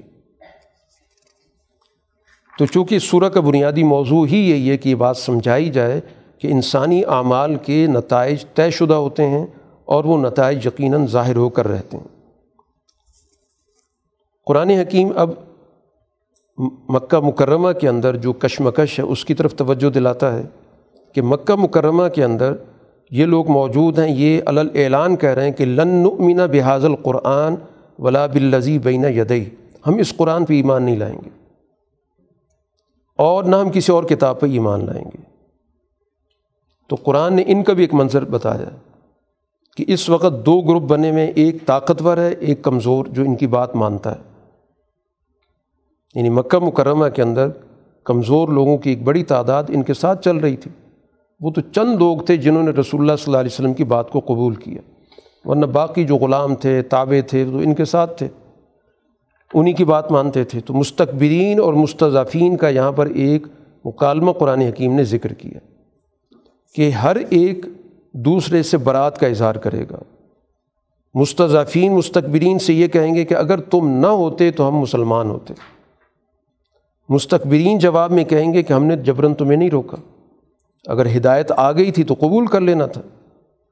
اس پر مستضافین کہیں گے ہاں باقی یہ تو دن رات کا کوئی چکر تھا کہ تم ہمیں کہتے تھے کہ مانو، ہم نے مان لیا تمہیں۔ ہم نے تو صرف تمہاری بات مان لی، ہمیں چاہیے تھا کہ ہم تمہاری بات نہ مانتے۔ تو اس موقع پر دونوں کی چہروں پہ ندامت ظاہر ہوگی ظاہر دونوں کو سزا کا سامنا کرنا پڑے گا۔ اس کے بعد قرآن نے ایک اصولی بات جو کئی جگہوں پر قرآن بار بار ذکر کرتا ہے کہ معاشرے کے اندر ہمیشہ انبیاء کی مخالفت میں کون سا طبقہ پیش پیش ہوتا ہے؟ مترفوہا، جو وہاں پر تعیش پرست طبقہ ہوتا ہے، وہی سب سے پہلے نبی کے مقابلے پر آ کر کہتا ہے کہ ہم آپ کی بات کو نہیں ماننے والے۔ کس وجہ سے نہیں ماننے والے؟ کہ ہمارے پاس وسائل زیادہ ہیں، ہمارا قبیلہ بہت بڑا ہے۔ اس بنیاد پر وہ سمجھتے ہیں کہ ہمارا یہ اقتدار ہمیشہ رہے گا اور ہمیں سزا نہیں ملے گی۔ قرآن کہتا ہے اس بنیاد پہ کبھی فیصلے نہیں ہوتے کہ اس کا خاندان بڑا ہے یا اس کے پاس وسائل زیادہ ہیں۔ اللہ کے یہاں فیصلہ ہوتا ہے اس بنیاد پر کہ ان کا کردار کیا ہے۔ ہاں اگر اس کردار کے ساتھ، اچھے کردار کے ساتھ ساتھ وسائل بھی استعمال ہو جائیں، خاندان بھی اس کام کے لیے استعمال ہو جائے، تو ٹھیک ہے، دگنا اجر مل جائے گا۔ لیکن ایسا نہیں ہو سکتا کہ بغیر نظریے کے، بغیر کردار کے، محض اس بنیاد پر کہ ہم بڑی دولت والے ہیں، بڑے خاندان والے ہیں، اس بنیاد پر ان کو آخرت میں کوئی اچھا اجر دے دیا جائے گا، ایسا نہیں ہو سکتا۔ تو یہ تو بنیادی قانون کے ہی خلاف ہے۔ قرآن حکیم نے اس بات کو ان کے سامنے بطور سمجھنے کے ایک فکر کے طور پر پیش کیا کہ آپ ان سے یہ کہیں کہ انما اعیزکم بواحدہ، میں تم سے ایک بات کہتا ہوں کہ تم اکیلے یا دو دو کا گروپ بنا کر اس چیز پر غور و فکر کرو۔ بالکل خالی ذہن ہو کر انتقوم للہ۔ کہ اللہ کا تصور تو تمہارے دلوں کے اندر، ذہنوں کے اندر ہے کہ ایک بہت بڑی ذات ہوتی ہے۔ اس ذات کا ذہن میں رکھ کر اکیلے بیٹھ کے سوچو یا دو آدمی مل کے سوچو کہ کیا رسول اللہ صلی اللہ علیہ وسلم واقعتاً ان کے اندر کوئی جنون یا پاگل پن ہے؟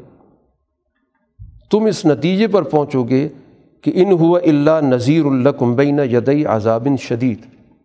وہ تو تمہیں در حقیقت آنے والے سخت ترین عذاب سے ڈرا رہے ہیں۔ اور تم سے کسی قسم کا مفاد بھی نہیں مانگ رہے کہ اس کے بدلے میں مجھے پیسے دے دو، سرمایہ دے دو، اقتدار دے دو، سردار بنا دو، تم سے کچھ بھی نہیں مانگ رہے۔ تو ان کا تو صرف اور صرف کہنا یہ ہے کہ اس بنیادی قانون کو مانو جو قانون مجازات ہے، قانون مقافات عمل ہے اور اپنے رویوں کو، اپنی سوچوں کو، اپنے نظریوں کو، اپنے عقائد کو، اپنے اعمال کو درست کرو۔ قرآن کہتا ہے، اصل میں بات یہ کہ ان کے آرزوئیں ہیں، ان کے مفادات ہیں، وہ اصل میں سب سے بڑی رکاوٹ بنے ہوئے جس کی وجہ سے اس راستے کی طرف نہیں آ رہے ان امکانوں فی شک مریب، ایک کھلے شک میں گرفتار ہیں۔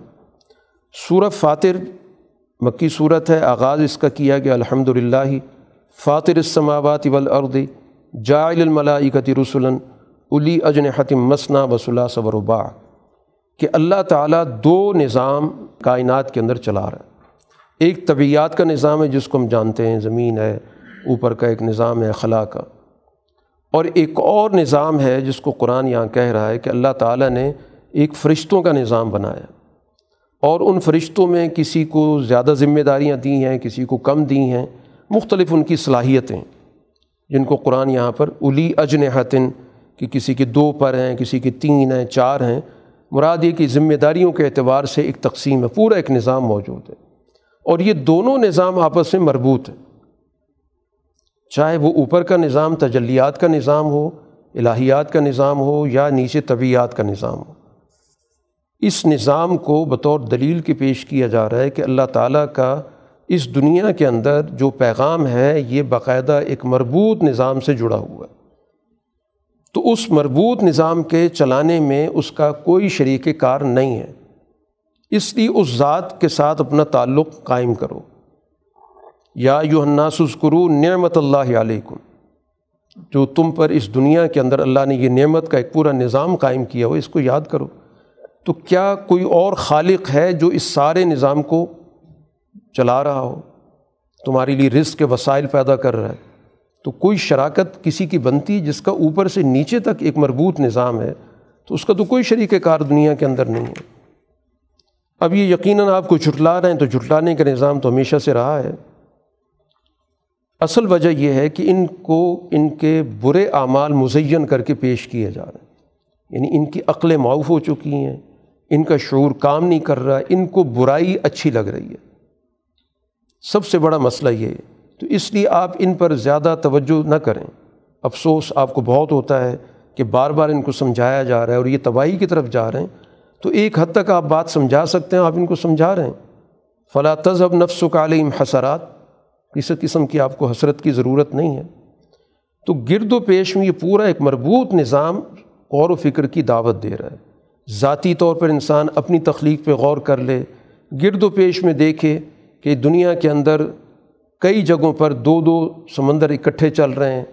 ایک جگہ پر میٹھا پانی ہے، ایک جگہ پہ کھائی پانی ہے۔ دونوں سے انسان فائدہ اٹھا رہا ہے۔ ایک بڑا مربوط قسم کا نظام ہر جگہ پر نظر آ رہا ہے۔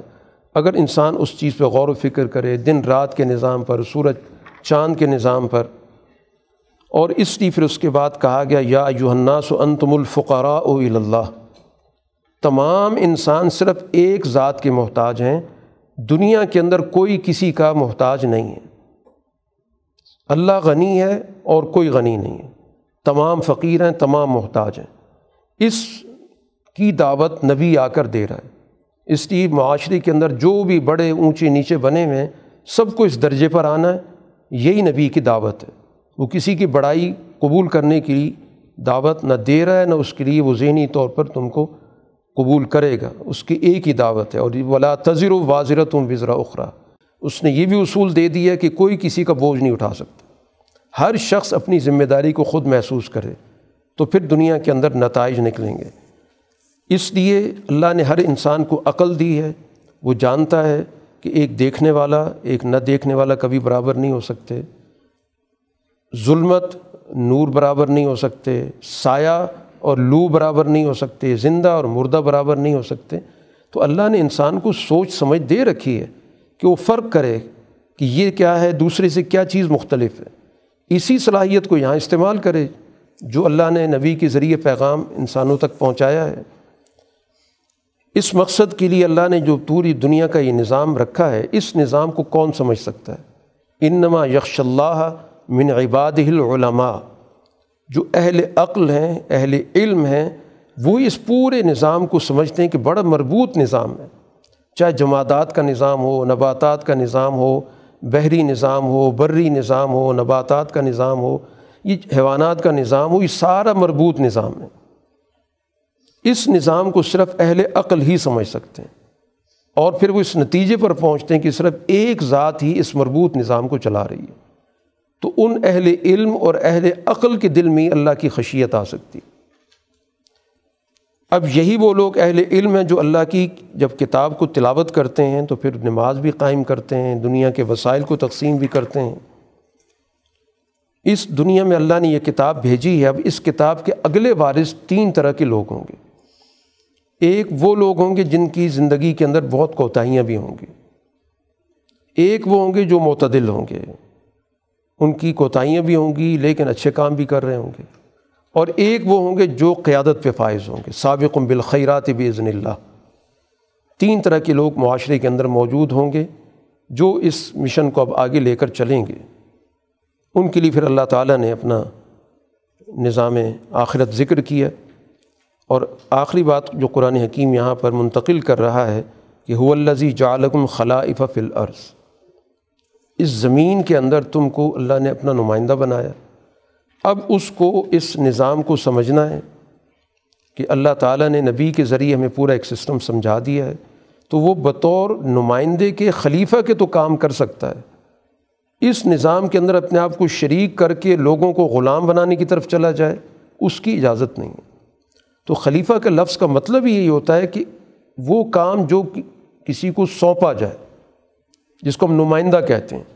تو نمائندہ وہی معتبر ہوتا ہے جتنا اس کو اختیار دیا جاتا ہے، اس کو درست طریقے سے استعمال کرے۔ جب وہ استعمال نہیں کرتا، غلط کرتا ہے، تجاوز کرتا ہے، تو معذول ہو جاتا ہے۔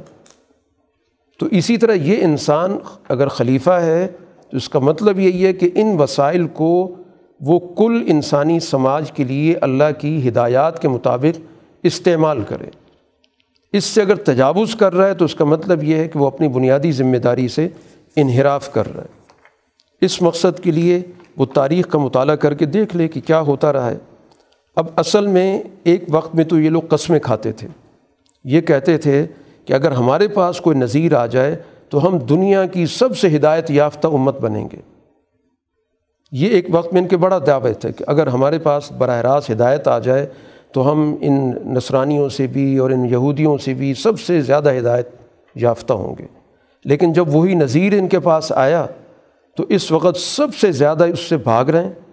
کس وجہ سے؟ دو وجوہات سے۔ استقباراً فی الردی و مکر سیے ایک تو یہ اپنے آپ کو بڑا سمجھتے ہیں۔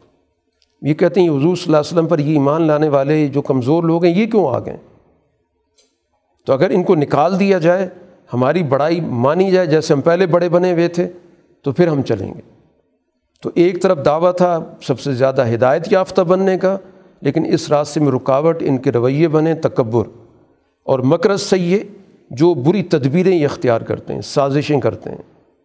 تو ان سازشوں نے ہی ان کو گھیر لیا ہے۔ یہی چیز ان کو گھیر کے آگے لے جائیں گی، ان کو بدر دکھائیں گی، ان کو مستقبل کے اندر بہت سارے غزوات کے اندر ان کا برا انجام ان کے سامنے آئے گا۔ اور اس وقت بھی دنیا کے اندر بہت ساری قوموں کی کھنڈرات موجود ہیں۔ اس کا مطالعہ کر لیں، تو تاریخ کا مطالعہ کریں، دنیا کے اندر منظم نظام کا مطالعہ کریں، تو پھر یقیناً اس نتیجے پر پہنچیں گے کہ اللہ تعالیٰ کا ایک مربوط نظام ہے۔ اس مربوط نظام کے اندر کسی قسم کی کوئی شراکت نہ رہی ہے، نہ ہو سکتی ہے، اور نہ اس بنیاد پر انسانوں کو انسانوں پر مسلط کیا جا سکتا ہے۔ باقی اللہ تعالیٰ مہلت دے رہا ہے۔ اگر فوری طور پر ان کی کرتوتوں کا اللہ تعالیٰ نے مواخذہ کرنا ہوتا تو اس وقت دنیا کے اندر کوئی زندہ آدمی نہ ہوتا۔ یہ اللہ تعالیٰ کا ایک نظام ہے جس کو ہم قانون اجل کہتے ہیں کہ ایک مدت دے رکھی ہے، اتمام حجت کیا جا رہا ہے، لیکن جب وہ مدت آئے گی تو وہ مدت نہ آگے ہو سکتی ہے نہ پیچھے ہو سکتی ہے۔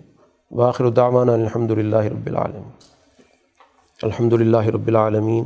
ولاقبۃ المطقین وصلاۃ والسلام علی رسول محمد والی و صحابی ربنا اتنا فی الدنیا حسن وفی الآخرت حسن وقینہ عذاب النار۔ اے اللہ قرآن کا صحیح فہم عطا فرما۔ ہمارے شعور میں اضافہ فرما۔ ہماری صلاحیتوں میں اضافہ فرما۔ اعلیٰ اخلاق پیدا فرما۔ اس مہینے کے خیر و برکت عطا فرما۔ اس مہینے کو ہماری تربیت کا ذریعہ بنا۔ ہماری دعاؤں کو قبول فرما۔ مشکلات آسان فرما۔ پریشانیوں کا اضالہ فرما۔ ہماری جائز حاجات کو پورا فرما۔ صلی اللہ تعالیٰ علی خیر خلقی محمد والی و اصحابی اجمعین۔